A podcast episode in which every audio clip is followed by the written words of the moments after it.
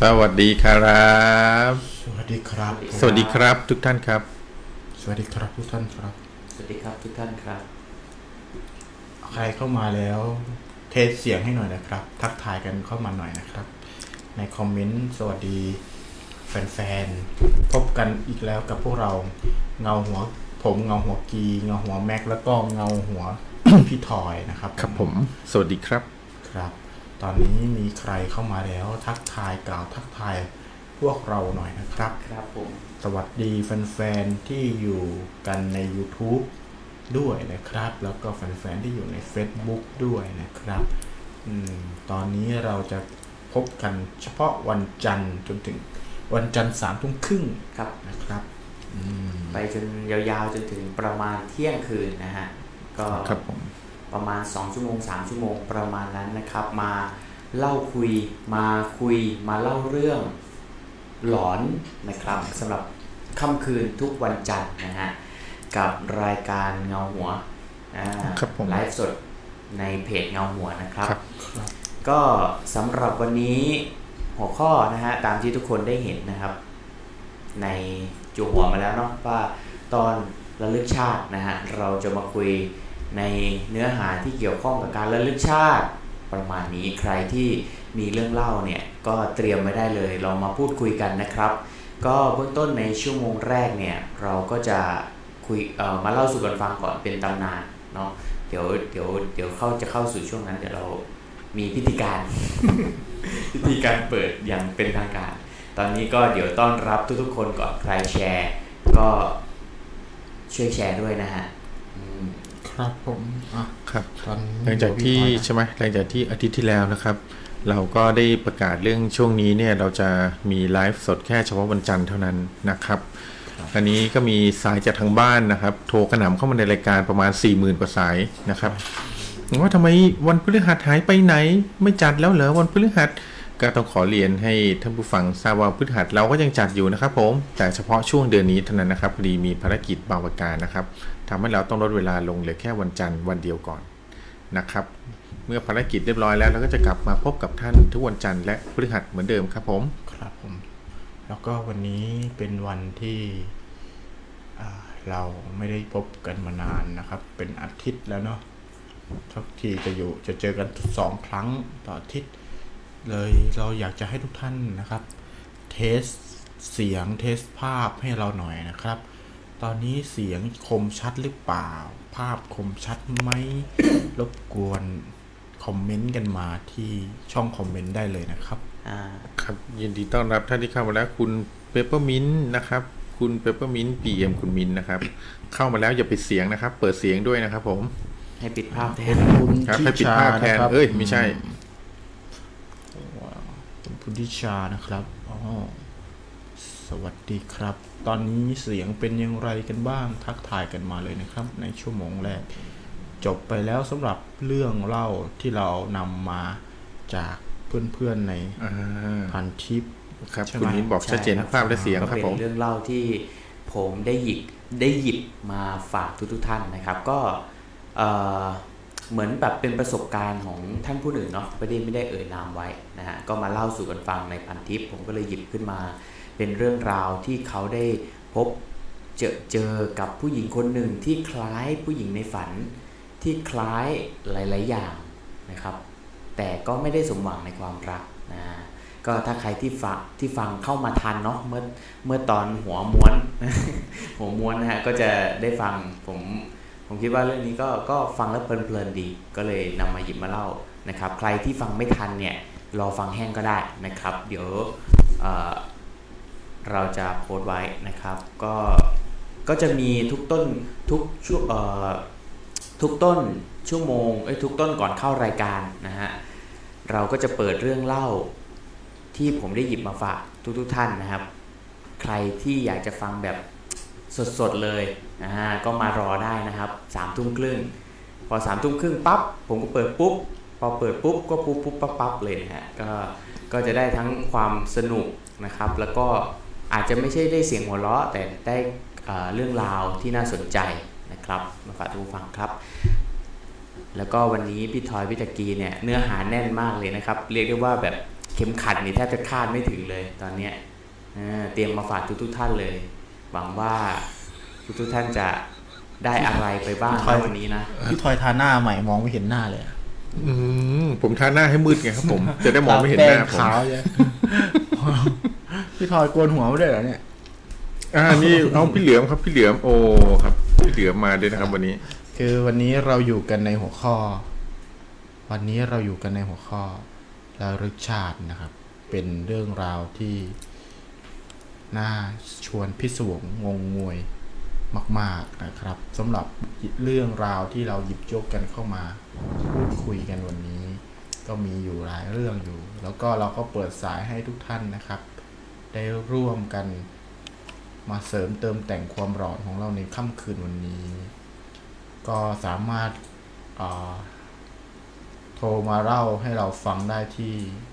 แอดไลน์ ID มาที่ Good Butter Studio นะครับ G W O D B R O T H E R S T U D I O นะครับ Good Butter Studio แอดมาเล่ากันเลยนะครับอตอนนี้ อยู่ในช่วงแรกของอารายการของเรานะครับ ซึ่งเราก็จะพูดกันเกินเป็นหลักๆก็คือ เราจะพูดกันเรื่องคอนเซปต์ของวันนี้เนาะพี่ทอยเนาะครับแล้วผมก็อีกอย่างหนึ่งวันนี้เห็นไหมว่าเรามีอะไรแปลกก็บุญเหลืองมาๆไม่ใช่ เรามีผู้สนับสนุนรายการใหม่มาด้วย เรามีผู้สนับสนุนครับผมรายสุดการยอดใหม่จริมางๆด้วย สั่งตรงมาจาก ปักเหนือเราเลยนะครับปักเหนือเลยเหรอ ปักเหนือ ชื่อว่าอะไรครับพี่ทอยอ่าน้อย ชื่อว่าอ่าอืมอืมเอออ่าเดี๋ยวโดนตัดอ่าเดี๋ยวโดนไม่สนับสนุนมันคือลาลานาและนานาสแน็คกับเป็นขนมเอ่อเหมือนของข้าวฝากแตนข้าวแตนอ่ามันข้าวแตนขนมที่อร่อยมากนะครับ คือชื่อคงจะเป็นแบบข้าวแตนทั่วไป ก็มีพวกน้ำราดจริง ๆ แล้วเอ่อวัตถุดิบในการจัด ในการสร้างมันขึ้นมาเนี่ยนะครับ มันมีหลายอย่างที่เรารู้สึกว่าพอกินแล้วมันแตกต่างอืมแตกต่างมากเลยแล้วก็เขาเรียกว่าอะไรนะแบบงาอะไรสักอย่างที่แบบของคนภาคเหนือเขาเขาใช้กันนะครับอืมแล้วอร่อยมากเอกลักษณ์มีเอกลักษณ์ของคนครับภาคเหนือด้วยนะครับ ตัวนี้จะมี3รสชาตินะฮะอ่าก็จะเป็นเอ่อคาราเมล butter แล้วก็ชีสชีสนะครับชีสอ่าใช่ครับชีส อ่า อันนี้คุณสวัสดีครับคุณมินพัฒน์นะครับอ่าคุณมินพัฒน์บอกว่ามาล่ารางวัลนะครับรางวัลคุณมินพัฒน์อยู่เต็มออฟฟิศเราแล้วตอนนี้ แล้วเราเราแจ้งไว้ก่อนนะครับสำหรับใครที่ยังไม่ยังไม่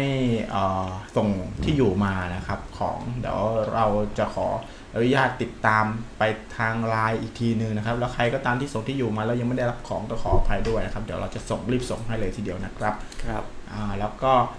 หลายๆท่านนะครับ วันนี้ใครจะได้ละละนาสแน็คไปรับประทานกันเนี่ยก็ขออนุญาตให้โทรเข้ามาแล้วกันอืมทุกสายที่โทรเข้ามาวันนี้นะครับสามสายแรกสามสายแรกที่โทรเข้ามาวันครับนี้ผมรับละละนาสแน็คไปเลยหนึ่งรถอ่าหนึ่งบอกถุงเลยครับแล้วหนึ่งนะคันรถสแน็คนี่หนึ่งคันรถไม่ใช่ธรรมดาไม่ใช่อร่อยจริงอร่อยจริงอันนี้อันคืนี้ออร่อยแบบ คือไม่ใช่ข้าวแตนธรรมดานะอืมเป็นข้าวแตนยังไงครับ แบบชายาพิชัยเอ้ยไม่ธรรมดาไม่ธรรมดาเนี่ยครับ เป็นข้าวแต่นอย่างใช่ครับเป็นข้าวเป็นแบบอ่ามีส่วนผสมที่รสชาติแบบคือใครฟังก็เหมือนข้าวแต่นธรรมดา แต่ว่าพอได้กินอะไรเงี้ยคือติด ติดชาติติดในรสชาติอืมอร่อยหอมหวานที่เป็นเอกลักษณ์เลยทีเดียวใช่นะเป็นคเอรับกลักษณ์ขนาดจริงผมเป็นคนไม่ค่อยชอบของกรอบๆอย่างพวกข้าวแต่นหรืออะไรแบบนี้นะโอ้แต่ครับพอมากินอันนี้แล้วรู้สึกแบบหยุดไม่ได้เลยฮะใช่ได้รสชาติของเขานี่แตกต่างจากข้าวแต่นที่เราเห็นขายทั่วไปนะใช่อร่อยจริงครับอันนี้อร่อยจริง คือข้าวแต่นกับข้าวตุ๊กๆเหมือนกันไม่ใช่ครับผมอะเดี๋ยวเรามีวันนี้เรามีเกมให้เล่นด้วยอ่ากิจกรรมเป็นยังไงกิจกรรมคบให้พี่เล่นด้วยกิจกรรมกับอ่าสปอนเซอร์ของเราวันนี้ครับอืมอ่า ก็ของลาลานาสแน็คเนี่ยมันจะมีรสชาติหนึ่งอันนี้เราคว่ำคว่ำรสชาติเอาไว้ให้นะหนึ่งอันนะคือเราจะลองฉีกกินดูตอนนี้เลยเหรอพี่ฉีกตอนนี้เลยฉีกกินตอนนี้เลย เราก็จะให้ทายว่ารสชาติที่เรากำลังกินเนี่ยมันคือรสชาติไหนในสามรสนี้อ่าต้องบอกก่อนว่ามีรสชีสอ่าแล้วก็รส butter butter รสอะไร butter เนย butter เนยเนยเนยนะครับรสแล้วก็เนยรส คาราคาราเมลจะบอกคาเมล่าคาราเมลนะครับคาราราดเมลคาราเมลราดชีสหรือว่าราดเนยนะคสรับวัสดีพี่สมมาตรด้วยนะคอ่ารับสวัสดีสำหรับบางท่านนะครับบางท่านอาจจะคิดว่าเอ้ยรสชีสรส butter butter แปลว่าเนยชีสก็เนยสองรสมันต่างกันยังไงอ่าถ้าเป็นรสชีสเนี่ยมันจะเป็นเนยแบบเข้มเข้มข้นหน่อยนะครับอ่า butter มันก็จะออกหอมหอมๆเนยแบบหอมๆอะไรแบบนี้นะครับผมใช่อ่าโอเคเดี๋ยวเดี๋ยวเราฉีกกินดูว่าห่อในมือเนี่ยของเราเนี่ยชื่อว่า คือรสชาติอะไรทายแล้วมาจะได้รับหนึ่งรสชาติไปเลยนะครับ อืม คืออันนี้คือผู้เล่น คนละหนึ่งรสชาตินะครับ อะขอหนึ่งรสชาติทายมานะครับ ถ้าถูกก็รับเลือกไปเลยรสชาติใดรสชาติหนึ่งโอ้วันนี้รู้สึกง่ายสุดแล้ววันนี้ง่ายสุด วันนี้เราจะจับเราจะถ้าถ้าถูกเหมือนกันหมดเราจะสุ่ม อืมเราจะสุ่มเราจะสุ่มนะครับเราจะสุ่มโอเคทายเข้ามา ครับผมอะ เข้าสู่ช่วงแรกของรายการที่จริง ๆ ต้องบอกก่อนสปอนเซอร์ เราจะอยู่กับเราไปอีก2เทปเลยนะครับครับหน้าอีกเทปหน้าก็จะเจอเราเจอลาลานาสแน็คเหมือนเดิมนะครับอืมก็ใครสนใจที่จะสั่งก็เข้าไปได้ใน Facebook อะไรนะครับ คุณแม็กเฟซบุ๊กของผมเองเอ่อลาลานาลาลานาสแน็คพิมพ์ได้เลยนะฮะ L A L A N A วรรค S N A C K ลาลานาสแน็คนะครับครับ พิมพ์ได้เลยเดี๋ยวผมอะอืชูมเข้าจอซะหน่อย สวัสดีครับคุณสมมาตรนะครับ มาร่วมรับฟังวันนี้นะครับผมฉีกอันนี้ฉีกอันนี้ฉีกอันนี้แล้วให้ดูเป็นโอ้โหคุณมิ้นนี่ คุณมิ้นรีบทายมาอย่างเร็วนะครับแสดงว่าอยากกินจริงๆนะเนี่ย อือหือครับ ผม คุณมิ้นทายมาว่าคาราเมลคาราเมลคาเมลมันเป็นอูดนะครับอะอ่าอ่านี่ไม่ต้อง ไม่ต้องไกลมากอ่าต้องไกลมากอ่า เราจะกัดให้ดูครับผมขอบพระคุณครับกรนี่อนะบครับนี่นะครับมันลุกอยากกัดอันนี้หอมมากเลยนะฮะ อันนี้คือรสชาติที่พี่จักรีได้ถามมานะครับ ว่าไอกิจกรรมเออได้กิจเล่นกิจกรรมนะครับ ว่าคือรสชาติอะไรนะครับโหรสชาติอืมกรอบกรุบกับอร่อยอร่อย อื้อหืออร่อยว่ะอะเราเลิกแกะรายการแล้วมานั่งกินไปเปิดไฟ เปิดเปิดไฟกิน snack กันดีกว่าอะสวัสดีพี่นัทนะครับเงาหัวนัทนะครับนี่นะอืมฮะอะเออพี่นัทครับรสหมาล่าไม่มีนะครับ ผม มีอยู่สามนัดนะมีอยู่สามรสนะครับ พี่นัทครับ ผมกำลังดังไว้หมาครับ มีคาราเมลครับ ผม butter แล้วก็ชีสครับ พี่นัทครับ อร่อยอร่อยรสชาตินี้เลยอะไม่มีรสหมาล่านะ อะโอเควันนี้เรายังกลับมาสู่คอนเซปต์ของรายการเราวันนี้ก็คือระลึกชาติ พี่นัทหมดนี่รายการอาหารแล้วครับระลึกชาติครับ คือเอาอย่างนี้ครับพี่นัทคือสปอนเซอร์ของเราเนี่ย ใครมาเนี่ย เราจะกินโชว์นะครับอืมใครมีเราเอาสปอนเซอร์อะไรมาเราก็จะกินโชว์ถ้าผมเอาพระมาเราก็กินโชว์ กินพระเหรอครับผมเอาแฟบมา เราก็กินโชว์เราจะกินโชว์อื้อหืออ่าคุณสามารถทายว่า butter นะครับอืมเดี๋ยวเราจะไปเฉลยตอนท้ายรายการนะครับ แล้วก็ถ้าถูกซ้ำกันเราจะให้คนที่ตอบเอ่อไม่ไม่ไม่ให้สุ่มมาดีกว่า สุ่มอืมสุ่มอ่าสุ่มสุ่มดีกว่า สุ่มะเอางี้ถ้าวิธีสุ่มเดี๋ยวจะบอกถ้าท่านใดตอบเหมือนกันนะครับผมเราจะแกะซองใหญ่แล้วกระจายไปซองเล็กๆส่งโอเคโอเค ถ้าถ้าตอบไม่เยอะอาจจะอาจจะได้หมดเลยอืมอาจจะได้หมดเลยโอเคครับครับผมโอเคสำหรับค่ำคืนนี้ก็ขอต้อนรับเข้าสู่รายการเรื่องเล่าผ่านเงาหัวนะครับ วันนี้เราอยู่กันในคอนเซปต์ที่ชื่อว่าระลึกชาติครับอืมระลึกนานไปหน่อยนะครับผมระลึกอืชามติครับ คือเรื่องเล่าเกี่ยวกับการระลึกชาติเนี่ยมีอยู่เยอะมากนะครับ เหตุการณ์มากมายที่เกิดขึ้นในโลกใบนี้ที่หาคำตอบไม่ได้ บางคนคิดว่าฝันไป ครับผม หรือบางคน คิดว่าโดนผีหลอกอืมนะครับ แต่จริง ๆ แล้วเหตุการณ์เหล่านั้นเป็นเหตุการณ์ที่อาจจะเกิดขึ้นมาในภพภูมิที่คุณอาจจะตายมาแล้ว นะครับพี่ทอยครับผมมีเรื่องเล่าหรือมีคำนิยายอธิคำนิยามและอธิบายเรื่องนี้ยังไงบ้างครับพี่อืมเรื่องเล่าเนี่ยก็มีวันนี้ผมมีเรื่องที่น่าสนใจนะครับสองเรื่องนะครับ ที่คิดว่าน่าจะน่าจะน่าจะเป็นการพิสูจน์ว่าเรื่องการระลึกชาติเนี่ย มันมีจริงนะครับ ก็บาง สำหรับบางท่านอาจจะคิดว่าเอ้ย เรื่องระลึกชาติมันจะมีจริงได้ไง มันเรื่องโม้มั้งคน อะไรจะไปรู้ตัวว่าตัวเองชาติที่แล้วเป็นอะไรอะไรอย่างเงี้ยครับแต่ในทางในทางพุทธศาสนาจริงๆ ก็มีบอกนะครับ ว่าจริงๆคนเราระลึกชาติได้นะอือฮึอืมถ้าคุณสามารถแบบเรียนเรื่องสมาธิอะไรถึงขั้นหนึ่งเนี่ย ท่านก็คุณก็สามารถแบบแบบระลึกชาติได้มีแต่ยางวิธีนะแปะมีอะไรอย่างนี้แต่วิธีนั้นมันยากไปหน่อยสำหรับคนธรรมดาอย่างเราอะนะครับครับ อืม วันนี้เนี่ยผมจะเอาเรื่องมาเล่าให้ฟังเป็นเรื่องของการระลึกชาติที่มีการบันทึกเอาไว้อ่ามีการเล่าเอาไว้นะครับ มีการบันทึกไว้เป็นลายลักษณ์อักษรนะครับ แล้วก็พยานที่รู้เห็นเหตุการณ์เนี่ยก็เป็นเป็นคนที่ยังมีตัวตนอยู่จริง ๆ นะครับครับเอ่อจริง ๆ แล้วจนถึงตอนเนี้ยเอ่อผมว่าบางคนยังมีชีวิตอยู่ด้วยนะอืมครับผม ครับผม อะเรื่องเป็นยังไงนะพี่เรื่องการระลึกชาติอันนี้นะครับ ผม อันเนี้ยเป็นเรื่องที่เกิดขึ้นนะครับ ที่บ้านแซงนะครับบ้านแซงอำเภอเลิงนกทา จังหวัดอุบลราชธานีอืมนะครับ ผมเอ่อเจ้าของเรื่องนี้เนี่ยเอ่อคือเด็กชายบัวลอยเจ้าเพื่อนยากทำไมจากค่าเร็วเกินไปอ่าฮะไม่เคยได้ยินเลยครับไม่คุ้นเลยนะครับผมครับไม่คุ้นเลยนะครับอะเจ้าของเรื่องนี้คือเด็กชายบัวลอยแสงวงศ์นะฮะ ตัวเรื่องเนี่ยเกิดประมาณสองสี่เก้าแปดอืมนะครับสองสี่เก้าแปดตอนนี้สองห้าหกสามก็น่าจะประมาณสักเท่าไหร่ห้าสิบหกสิบปี ครับผมผมว่าถ้าเอ่อตัวเด็กชายคนนี้อาจจะยังอยู่ก็ได้นะครับอืมเรื่องนี้เนี่ย เป็นเรื่องที่เรื่องนี้เนี่ยนะครับ เป็นเรื่องที่มีการพิสูจน์นะครับ แล้วก็มีการบันทึกเอาไว้เนี่ย ผู้ที่ร่วมรู้เห็นเหตุการณ์นี้ในการในการพิสูจน์ครั้งนี้นะครับ มี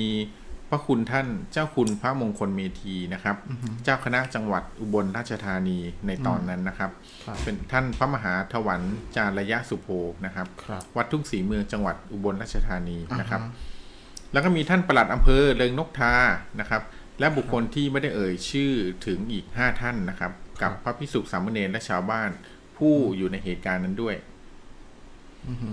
รายการนี้รายการอภิสูจน์เนี่ยนะครับ สรุปคือแบบโดยคร่าวๆนะครับ ก็คือเด็กชายคนเนี้ยที่ผมเรียกว่าเด็กชายบัวลอยเนี่ยนะครับเขาเล่าว่าตัวเขาเองนั้นเนี่ยสืบเชื้อสายเนี่ย คือหมายถึงเขาระลึกชาติอย่างที่ยังยัง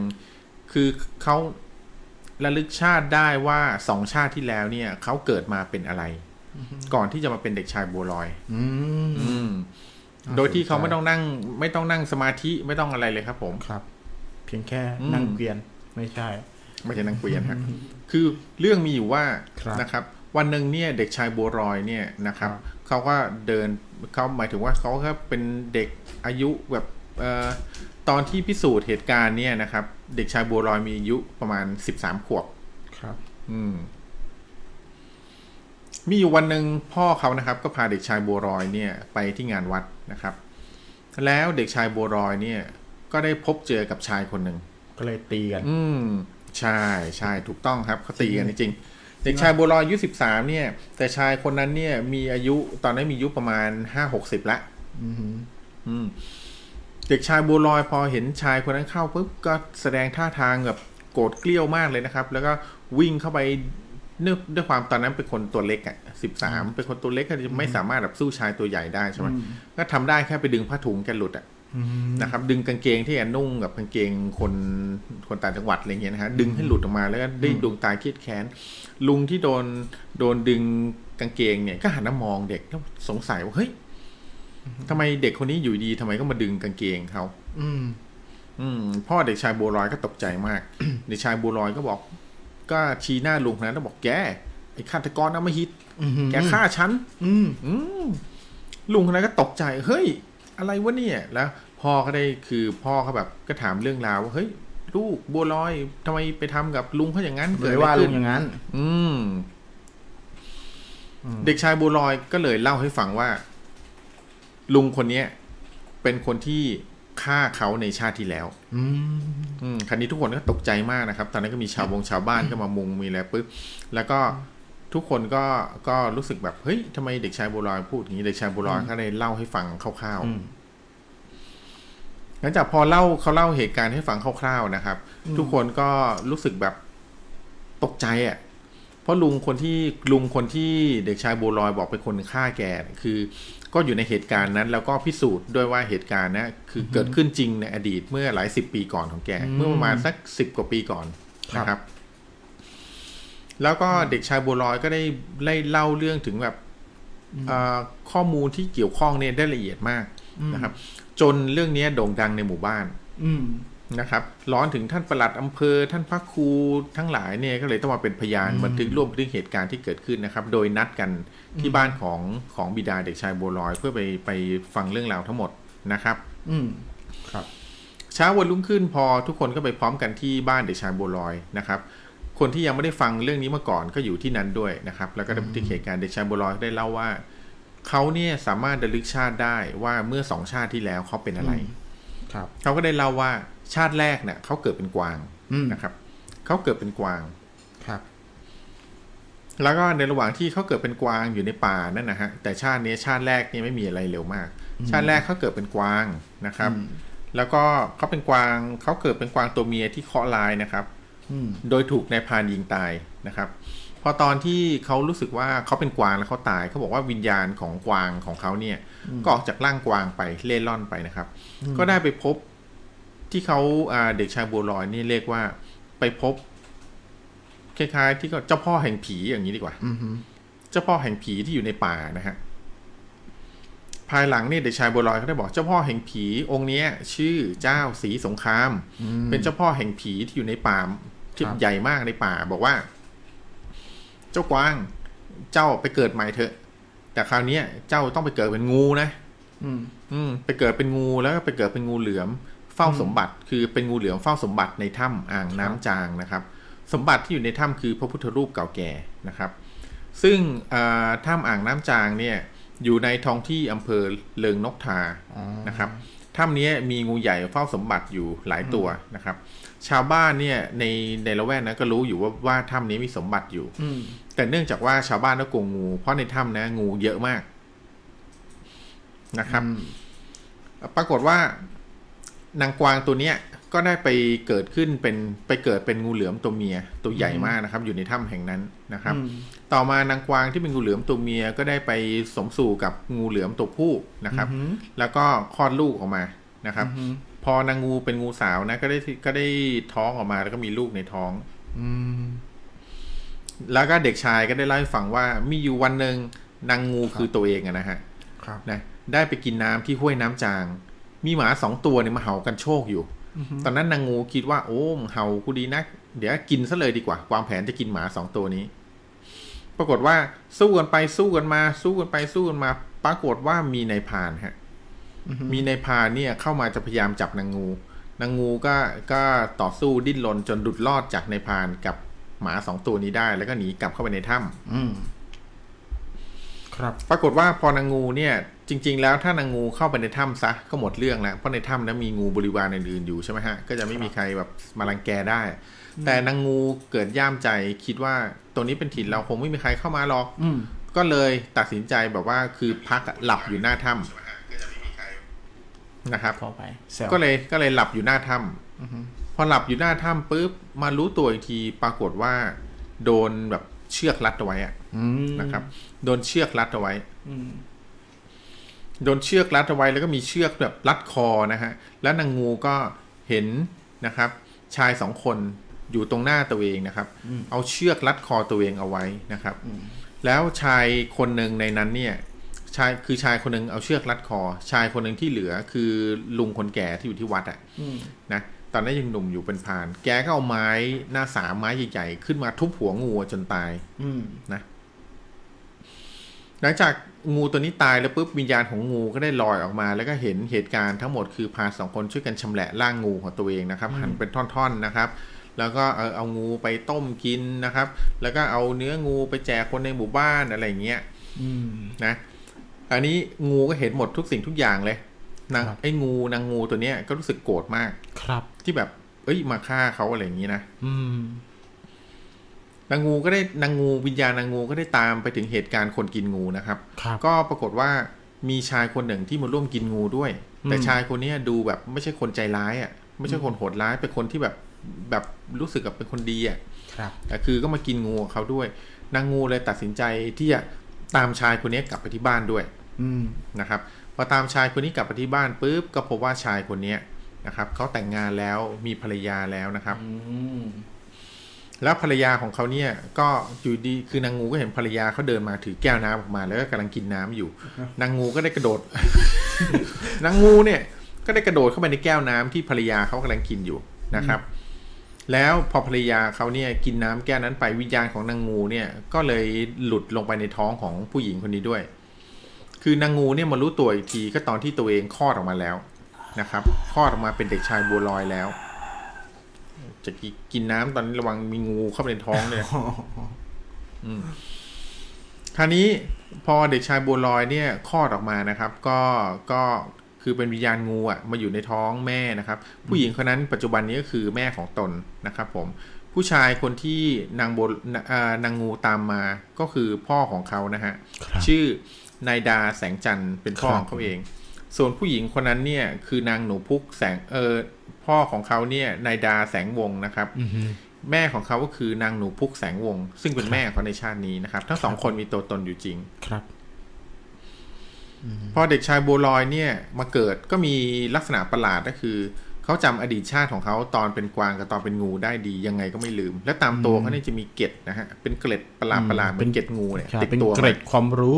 ไม่ใช่เกล็ดความรู้ครับผมเกล็ดงูครับผมอ้าวเหรอโอเคนู่นเกล็ดงูครับผมเป็นงูแบบเกล็ดงูมีอะไรเกล็ดขึ้นมาด้วยเนี่ยแล้วชาวบ้านก็ก็ก็แบบก็รู้ว่าเขามีเกล็ดงูเกล็ดอะไรมาเนี่ยนะครับผม คราวเนี้ยพอถึงตอนที่เขาเจอชายคนนั้นเนี่ย ชายคนนั้นชายคนที่เขาไปดึงกางเกงอะนะครับเขาบอกว่าเขาบอกเนี่ย เป็นไงรู้ยังว่าลุงอะเป็นคนฆ่าฉันเมื่อชาติที่แล้ว อืมลุงก็ถามว่า ลุงก็เลยคิดว่าเด็กโกหกอืมครับ ลุงก็เลยถามรายละเอียดว่าไอ้เขาที่ไปเนี่ย ชื่อเขาอะไรแล้วตอนนั้นเกิดเหตุการณ์อะไรบ้าง เด็กชายเนี่ย ก็เล่าเหตุการณ์ให้ฟังโดยละเอียดเลยชายแก่คนนั้นที่เด็กชายว่าร่วมฆ่าเขาเนี่ย ชื่อนายเหี่ยวกุมารสิทธิ์อืมนะครับ แล้วก็เขาก็รู้สึกแบบ แบบพอเด็กชายเล่าเรื่องทั้งหมดให้ฟังโดยละเอียดนะ แกก็ยอมรับว่า เออ เมื่อสิบกว่าปีก่อนน่ะ มีเหตุการณ์นี้เกิดขึ้นจริงอืมๆนะครับ เขาได้ร่วมมือกับเพื่อนคนหนึ่ง แล้วก็ฆ่างูเหลือมตัวหนึ่งอืมตายเป็นงูตัวใหญ่ แล้วเสร็จแล้วก็นำเนื้อมาแบ่งให้ชาวบ้าน ก่อนฆ่าบีบมะนาวปะอืม บีบมะนาวด้วยครับบีจะบได้มะเปนาวรี้ยวๆข้าวมุ้ยครับ แล้วเขาบอกว่าอะพิสูจน์แล้วว่าเป็นเรื่องจริง ชายคนเนี้ยก็ได้ทำการแบบ ขอโทษขอขอเข้ามาฮะขอเข้ามาลาโทษกับเด็กชายบัวลอยนะครับครับนอกขอโทษด้วยที่เขาได้ฆ่าเด็กชายบัวลอยในชาติที่แล้ว ขอให้อโหสิกรรมให้ แล้วก็อย่าได้แบบเป็นกรรมไปจนถึงชาติหน้าเลยครับนะฮะอืมแล้วก็แล้วก็เอ่อคุณคนนี้แหละ คุณเหี่ยวเนี่ยแหละ ก็เป็นคนที่แบบว่าชวนพวกอ่าบรรดาในอำเภอพระประหลัดพระเนี่ยคือมาเป็นสักขีพยานครับในเรื่องนี้นะครับ ครับ เออ นายนายเหี่ยวเนี่ยก็ได้ยอมรับว่าสิ่งที่ตัวเองทำทั้งหมดเนี่ยเป็นเรื่องจริงนะครับ ในการไปฆ่างูฆ่าแล้วงูแบ่งกันกินเนี่ยเรื่องนี้ก็ได้โดนบันทึกเอาไว้นะครับอืมว่าเป็นเรื่องหนึ่งที่มีการกลับชาติมาเกิดจริงๆอืมแล้วตัวคนที่กลับชาติมาเกิดก็ยังมีชีวิตอยู่อืมและจำเรื่องราวจำรายละเอียดเรื่องราวก่อนที่ตัวเองเกิดได้อย่างดี แล้วก็มีคนยืนยันว่าเหตุการณ์นี้เกิดขึ้นจริงอืมนะครับ ผมนี่เป็นเรื่องแรกนะคอันรับนี้คือที่เรื่องแรกคือเรื่องบีบมะนาวเข้า นี่เป็นนาวข้างงูครับผมเอาเลยครับคือผมมาจากอ่าอำเภอเริงนกทาที่จังครับหวัดเรือนนกทาจังหวัดอุบลอะไรนะราชธานีอุบลราชธานีนะครับ ก็คือเป็นเรื่องเล่าที่เขาดีเด็กคนหนึ่งนะครับครับใช่ครับผมระลึกชาติได้ว่าตนเองโดนฆ่า ในในตชาอนติที่ที่ตัวเองเป็เป็นนงูงูไม่อ่ากวางครับใช่ไหผมเขาเลยก็เลยมาแบบมา พูดคือเขาจำได้ว่าเป็นผู้ชายคนไหนที่ฆ่าเขาชำแหละกินกันใช่ไหมอืมเออก็คือคนที่เขาดึงกางเกงกันแหละใช่ครับด้วยความแค้นจากชาติที่แล้วนะก็ยังอ่าฝังมาจนถึงชาตินี้ เด็กชายบัวลอย ครับเด็กชายบัวลอยครับผมอืมก็ครับเป็นเรื่องเรื่องแรกที่เรื่องแรกเป็นเรื่องที่ค่อนข้างที่จะอ่าพิศวงงงงวยอืมเออเพราะเป็นเรื่องที่เขาบอกว่าพิสูจน์ได้จริง ๆ ด้วย แล้วก็มีเหตุการณ์แบบนี้จริง ๆ ด้วยนะค ถูรับกต้องครับ เป็นไปได้ไหมครับว่าจะมีคนเล่าให้กับเด็กคนนั้นฟัง อืม ในบันทึกเนี่ยไม่ได้บอกว่ามีคนเล่าให้เด็กฟังนะครับ แต่ในบันทึกบอกว่าเด็กคนนี้เนี่ยเป็นคนเริ่มเรื่องทั้งหมดเองนะครับ โดยการเจอศัตรูคู่อริก็คือลุงเหี่ยวอะ่ะ แล้วก็ไปดึงลุงเหี่ยว แล้วก็ไปบอกลุงเหี่ยวว่าแกเป็นคนฆ่าฉันนั่นก็คือต้นที่มาของเรื่องที่ทุกคนพากันอยากพิสูจน์เรื่องนี้นะครับ เพราะฉะนั้นเป็นไม่น่าเป็นไปได้ว่าจะมีคนอื่นเป็นคนบอกครับ นะครับเพราะเด็กชายบุญลอยก็ได้บอกเล่ารายละเอียดของสิ่งที่ของเหตุการณ์ที่เกิดขึ้นเมื่อสิบกว่าปีครที่บแล้วได้ครบเลย ครบถ้วนเลยใช่ไหคมรับผมอืมถูกต้องครับผม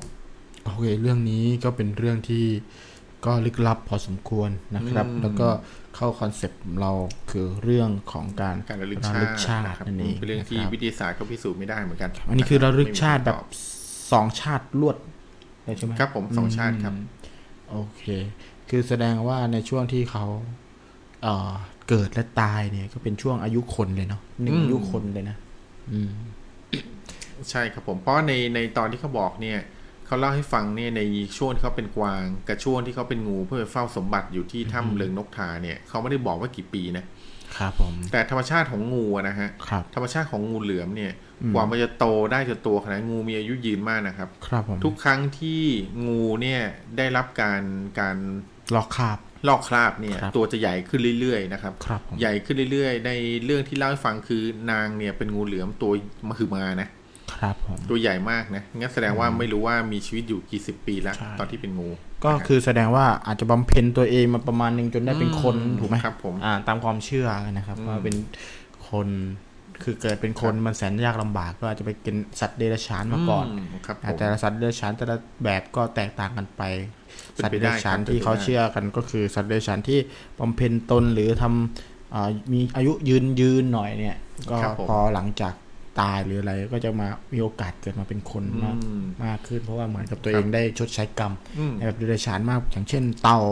อย่างเช่นงูอะไรอย่างคเงี้รับยก็อาจจะเป็นอันนิสงส์ที่นางงูได้เฝ้าถ้ำสมบัติที่อยู่ข้างในครับคือมีเป็นเฝ้าแบบรูปพระพุทธเจ้าอะไรอย่างเงี้ยนะฮะก็เลยครับอ่าผมอาจจะได้เกิดมาเป็นคนก็ได้อะ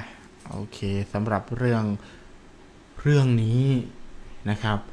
ก็เป็นเรื่องที่พี่ทอยหยิบยกเข้ามาพูดถึงเรื่องระลึกชาติได้ค่อนข้างที่จะอ่าเข้าคอนเซปต์เลยทีเดียวครับนะครับทุกคนฟังแล้วรู้สึกอย่างไรนะครับ กับเรื่องนี้คอมเมนต์กันเข้ามาได้ครับฟังแล้วรู้สึกว่าจริงไหม หรือว่าคิดว่าเป็นเรื่องโกหกครับอ่าครับผมมาอ่าจะแชร์เป็นกัจอจี้หรือเปล่าเออไม่ใช่เคยดูไหมเนี่ยไม่ใช่แหละจอจี้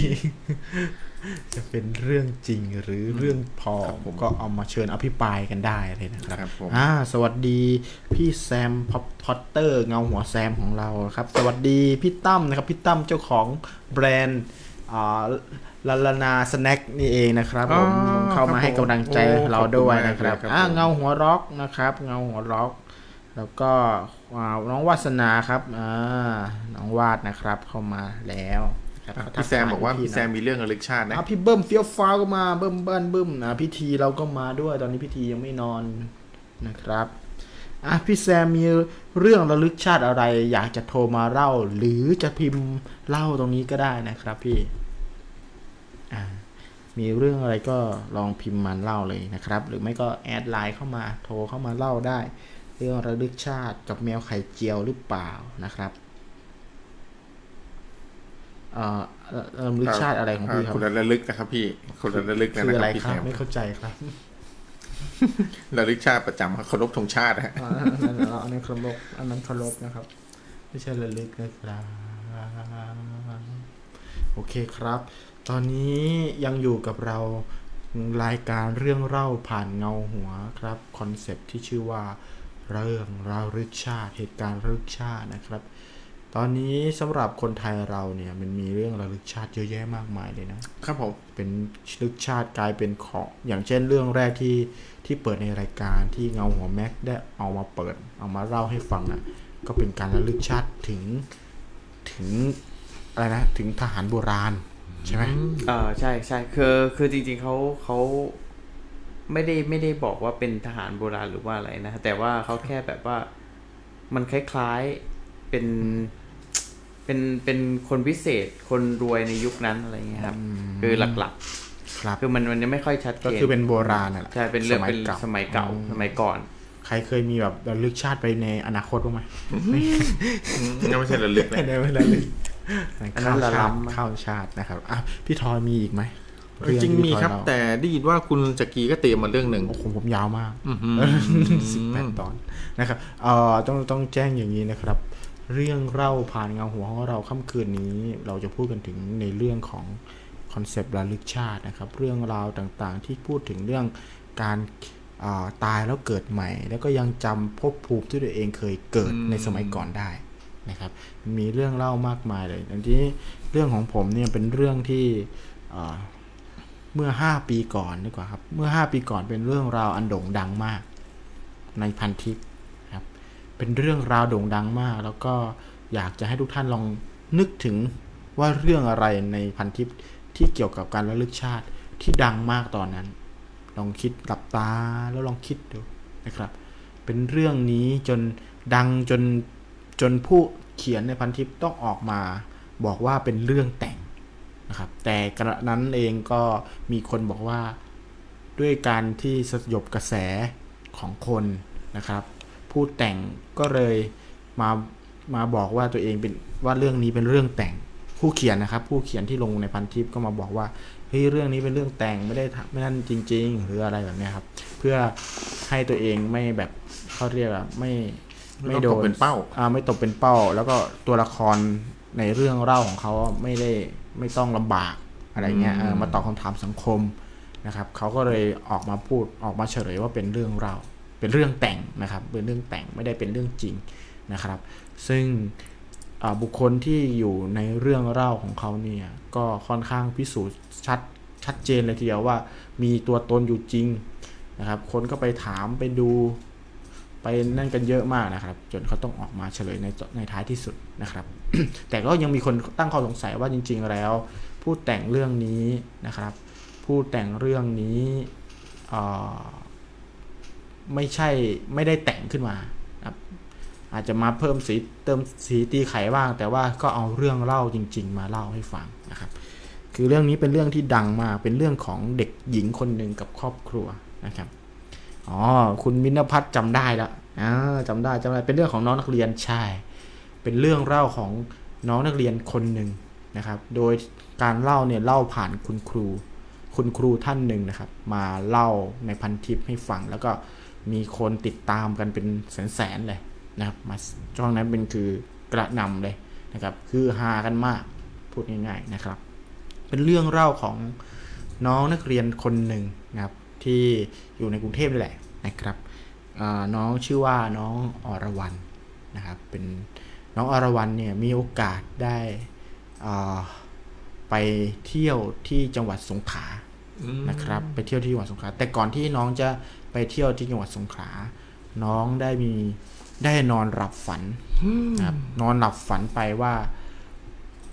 เขากับเพื่อนจำนวนสิบคน วิ่งเล่นกันอ่าที่ชายหาดในอ่าที่ชายหาดของทะเลแห่งหนึ่งนะครับ แล้วน้องคนเนี้ยก็ฝันแล้วฝันอีก ฝันซ้ำฝันซาก ฝันตลอด ฝันจนไม่คิดว่าเฮ้ยแบบมันเป็นฝันแหละอะไรครับ คือฝันแล้วหลอนเลยนะครับ ก็คือฝันทุกวันหรือฝันบ่อยพูดง่ายๆนะครับ เรื่องนี้น้องเขาฝันบ่อยมาก แล้วเขาก็ฝันว่าไปวิ่งเล่นน้ำกับเพื่อนๆสิบคนนะครับ ไปวิ่งเล่นน้ำไปเล่นน้ำกันอะไรสนุกสนาน จากนั้นเขาก็าพากันไปไหว้พระครับซึ่งน้ำทะเลตรงนั้นกับวัดที่เขาไปก็ไม่ได้ไกลกันมาก ก็มันเป็นกิจกรรมของเด็กนะครับ แล้วก็เขารู้สึกว่าเพื่อนที่เขาเล่นด้วย ไม่ใช่เพื่อนในปัจจุบันของเขา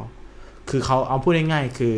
เรื่องเครื่องทรงแต่งตัวหรืออะไรต่างๆ นานาเนี่ย ก็คือเป็นคนสมัยก่อนอะแล้วเพื่อนทุกคนที่ที่เขาเห็นเนี่ยเขาก็ไม่คุ้นหน้าเลย ก็คือเป็นคนที่ไม่ไม่ใช่เป็นเพื่อนในปัจจุบันในโรงเรียนที่เขาเรียนอยู่นะครับเขาก็ฝันแบบนี้ตลอด วันหนึ่งเขามีโอกาสได้ไปที่ สงขาไปเที่ยวกับพ่อแม่กับครอบครัวนะครับกับครอบครัวไปทำบุญไปอะไรอย่างเงี้ยนะครับเขาก็ไป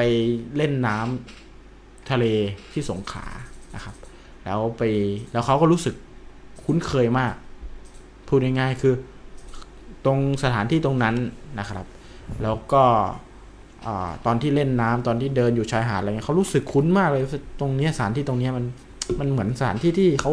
เคยเห็นที่ไหนสักที่หนึ่งแต่ตอนนั้นเขายังไม่คิดว่ามันเป็นมันเป็นเรื่องในฝันนะอ่าจากนั้นพอเขาเริ่มเอ่อเล่นไปเรื่อยๆเขาเริ่มจำได้ว่าเฮ้ยนี่มันสถานที่ในฝันของเขาเลยนี่หว่าอ่าที่เขาเคยฝันขึ้นมาพี่ทอยเคยได้ยินไหมอ่าคุ้นๆครับเลยเออก็เขาฝันฝันว่าว่าเคยไปที่นั่นมาแล้ว แล้วทีเนี้ยพอพ่อแม่พาไปไหว้พระที่วัดแห่งหนึ่ง ในจังหวัดสงขลานั่นแหละเขาก็คุ้นเคยใหญ่เลย เฮ้ย วัดที่นี่ ก็เป็นวัดที่เขามากับเพื่อนทั้งสิบคนเลย มากันที่นี่อะไรแบบนี้ครับเขาก็เริ่มรู้สึกแบบเอ๊ะแปลกๆแล้วทำไมถึงเป็นอย่างนั้นนะครับเขาก็วันหนึ่งรู้สึกว่าจะเที่ยวกันอยู่หลายวันอยู่นะครับ ก็มีวันหนึ่งที่เขาแบบไปพอดีไปทั้งครอบครัว พ่อก็เลยไอเดียบอกว่าอยากจะไปถ่ายรูปครอบครัวนะครับเขาก็ไปถ่ายรูปที่ร้านถ่ายรูป เป็นร้านถ่ายรูปครอบครัวที่ที่เก่าแก่มากในจังหวัดสงขลานะครับ ก็เข้าไปเข้าไปถ่ายรูป แต่พอเข้าเข้าไปถ่ายรูป มันมีรูปรูปหนึ่งที่เป็นรูปเด็กจำนวน 10 คนนะครับ ทั้งนั่งและทั้งยืนเลยนะครับ ติดอยู่ที่ร้านถ่ายรูป เป็นเด็กที่เป็นเด็กสมัยก่อนนะครับ แล้วก็พูดง่ายๆคือในภาพนะครับ เขียนเอาไว้ว่าภาพนี้ถ่ายเมื่อปี 2540 อ่า2,547เอ้ยไม่ใช่2,407หรืออะไรประมาณเนี้ยครับ2,407นะน่าจะประมาณ2,407นะครับ ซึ่งก็ถ้าเขาบอกว่าถ้าเด็กที่อยู่ในภาพอะมีอายุ ตอนที่อยู่ในภาพเนี่ยอาจจะประมาณสัก 11 12 นะครับ ก็พูดง่ายๆคือถ้าปัจจุบันเมื่อ 5 ปีที่แล้ว เด็กที่อายุ 11 12 ตอนนั้นก็จะประมาณ 100 ปีณปัจจุบันตอนที่ 5 ปีที่แล้วนะครับ เขาก็ประมาณการประมาณนั้นนะครับ แล้วเด็กคนนั้นที่ไปถ่ายรูปกันอะบังเอิญว่ามีรูปเด็กผู้หญิงคนหนึ่งใน10คนนะครับ มีหน้าตาคล้ายกับน้องคนที่ไปแบบคล้ายมาก พูดง่ายๆคือคล้ายมากนะครับอะนะให้ดูรูป อันนี้เป็นเรื่องที่ผมหยิบยกมาจากอาอาจารย์ท่านหนึ่งที่เขียน แล้วก็ดังมากในพันทิปนะครับ เป็นเรื่องระลึกชาติที่ดังมากในพันทิปช่วงนั้นนะครับนี่ครับ ก็เป็นรูปที่อยู่ในร้านถ่ายรูปนั้นนะครับ แล้วก็มีรูปคนหนึ่งที่มีหน้าตาคล้ายน้องอรวรันเนี่ยนะครับอ่าเนี่ยมีหน้าตาคล้ายกันเลยนะครับเห็นไหมครับลองดูนะครับแล้วมีเขามีเซ็นเซอร์ตามมานิดหนึ่งเพราะว่าอ่ามันเป็นอ้างอิงกับคนจริงนะครับ ลองดูได้นะครับ เรื่องนี้เป็นที่ฮือฮามากพอหลังจากที่อาอาจารย์ท่านนั้นนะครับ โพสต์ลงไปในพันทิปนะครับ ขียนเรื่องตอนที่ 1 ตอนที่ 2 ไปในพันทิปก็มีคนสนใจอย่างมากเลยนะครับ แล้วก็น้องคนนี้พอเห็นรูปเห็นเหมือนคนเหมือนตัวเองที่อยู่ในรูปอะแล้วก็เห็นเพื่อนๆ คือพูดง่ายๆ เห็นรูปนี้แล้วก็ตกใจ หน้าตาของแต่ละคนเพื่อนๆแต่ละคนเนี่ยคือเพื่อนที่อยู่ในฝันของน้องเลยนะครับ เพื่อนที่อยู่ในฝันของน้องเลยเขาก็แบบจำเอาเขารู้สึกว่าแบบตื่นเต้นมากแล้วก็ไม่ไม่ได้บอกใคร คืนหนึ่งที่เขาเขายังไม่กลับกรุงเทพใช่ไหมเขาก็นอนพักอยู่ที่ที่โรงแรมแห่งหนึ่งนะครับ นอนกับแม่เขาก็นอนกับแม่เขานะครับออในค่ำคืนนั่นแหละที่เขานอนรับนะเออประตูที่ประตูของโรงแรมของห้องที่เขานอนนะก็ก็มีคนคนหนึ่งเดินเข้ามานะครับ ก็มีผู้หญิงคนหนึ่งเดินเข้ามานะครับ เป็นเด็กผู้หญิงนะเดินเข้ามา แล้วก็มากระซิบกับเขานะครับ บอกว่าเหมือนแบบดีใจจังเลยประมาณนี้ที่เธอกลับมาอะไรอย่างงี้ครับโอ้โหคือพูดถึงแล้วก็ขนลุกเลยครับ คือผมพอคือผมเป็นแฟนฟันแท้ของเรื่องนี้เลยนะ พอตอนที่เขาลงาลงโพสต์ครั้งแรกอะ่ะผมเข้าไปอ่านเลย แล้วก็ติดเลยด้วยนะครับ คือ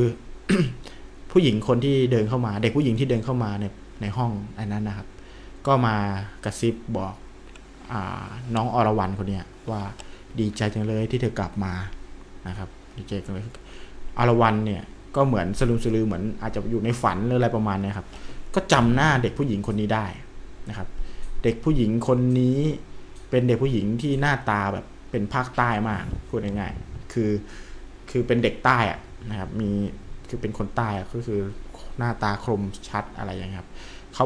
น้องคนนี้บอกว่าเด็กคนที่เป็นที่เดินเข้ามาในห้อง ก็บอกว่าฉันเธอจำฉันได้ไหมอ๋อเขาบอกว่าน้องที่ชื่ออรวรรณเนี่ย ส่วนเด็กคนที่เข้ามาเนี่ยจะเรียกน้องอรวรรณว่าM on นะครับ M on อะไรเงี้ยเธอกลับมาแล้ว M on หรืออะไรประมาณนี้ แล้วก็บอกว่าฉันจำฉันได้ไหมฉันคือคนที่อยู่ในรูปไง เธอจำได้ไหมฉันอยู่ในรูป ฉันคือเพื่อนเธอที่รักเธอและสนิทกัน เรารักกันมาก ฉันคือคนในรูปที่ยืนอยู่ข้างบนเธอเยื้องไปทางซ้าย นะครับเยื้องไปทางซ้าย ถ้าดูในรูปเนี่ยจะมีคนหนึ่งที่เยื้องไปทางซ้ายมือ ก็อาจจะเป็นคนที่ใส่เสื้อขาว อันนี้ผมไม่ไม่ sure นะครับ ไม่ชัวร์ว่าคือคนไหนนะครับ ก็คือคนที่ยืนอยู่อยู่บนอ่าด้านบนของอรวรรณอรวรรณเนี่ยคือเอ็มออนในยุในชาตินั้นนะครับ ก็คือคนที่อยู่ด้านอ่าขวามือมั้งใช่ไหมขวามือสุดครับนะครับอืมขวามือสุดแน่คือคนที่อยู่ใช่ที่ไหนเขานั่งอยู่แถวหน้าซ้ายมือสุดของอ่าท่านซ้ายผู้ชมืมอสุดนะครับ ซ้ายมือสุดหรือขวามืออืมซ้ายมือสุดของท่านผู้อ่าชมนะซ้ายมือสุดอืมท่านผู้ชมอ่าใช่ขวามือของผมนะครับอ่าถ้าหันมาก็คือคนคือหัวมือใช่ไหมขวามืออ่าใช่ใช่ก็คือซ้ายมือสุดถ้าเราดูนะครับ ก็คือน้องคนที่ใส่เสื้อลายใช่ไหม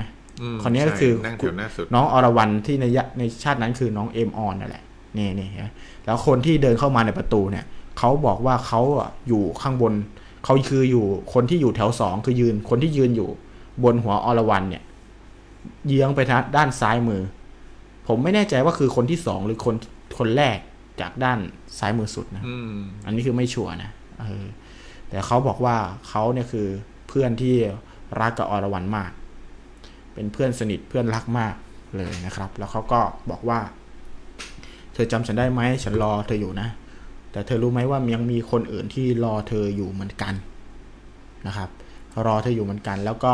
คนคนนั้นก็คือ น้องคนที่นั่งอยู่ข้างๆกับอรวรรณนั่นเองนะครับ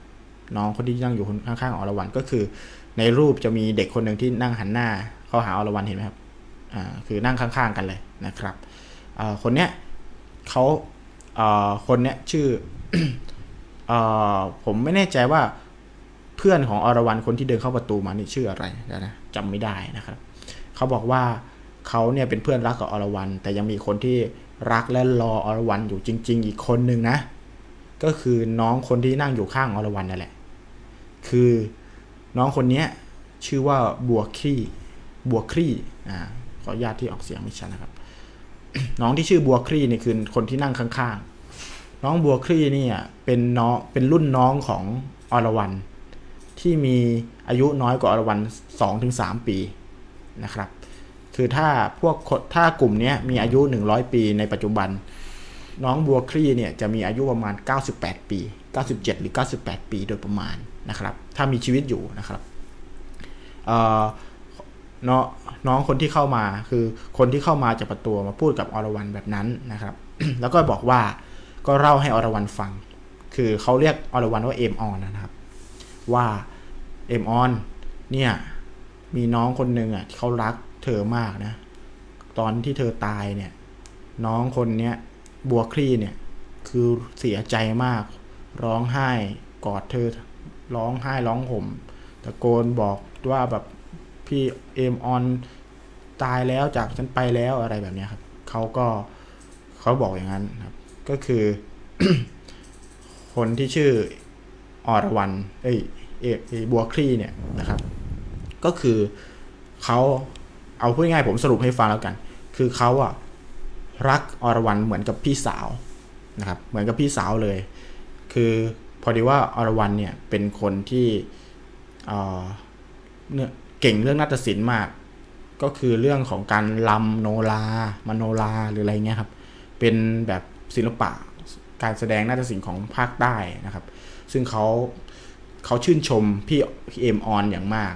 นะครับบัวคลี่เนี่ยคือชื่นชมพี่เอมออนมาก แล้วแบบว่าอยากจะฝึกกับพี่เอมออนฝึกฝึกรำโนราฝึกนำแบบเขาเรียกอะไรฝรำอ่ามโนราเนี่ยกับพี่เอมออนมากแล้วพี่เอมออนบอกว่าต้องรอก่อนต้องครอบครูก่อนนะครับ ครอบครูก่อนเอมออนก็เลยให้เหมือนให้กำไรนะครับกำไรกับ บัวคลี่เอาไว้นะครับแล้วก็ของตัวเองอีกอันหนึ่งก็คือสองสองคนก็จะแลกกันนะครับ มีมีกำไรของใครของมันก็ให้บอกว่าทำอะไรก็ตามที่ครอบครัว เดี๋ยวเอมออนจะสอนให้กับบัวคลี่นะครับ ให้กับบัวคลีจากนั้นเอมออนเนี่ยก็ไปเล่นน้ำกันนะครับก็คือก็ไปเล่นน้ำกันปกติ เป็นเพื่อนๆไปเล่นน้ำกันนะครับสิบคนก็ไปเล่นน้ำเหมือนที่เอมออนฝันเลยเหมือนอรวันฝันเลย อันนี้คือทุกคนต้องเข้าใจว่า อรวรันกับเอมออนคือคนเดียวกันอยู่นะครับ ตอนนี้บริบทแบบนี้นะครับ แต่เอมออนเนี่ยใช้เรียกเด็กในสมัยก่อนนะครับ ส่วนอรวรันนี่คือคนปัจจุบันนะครับ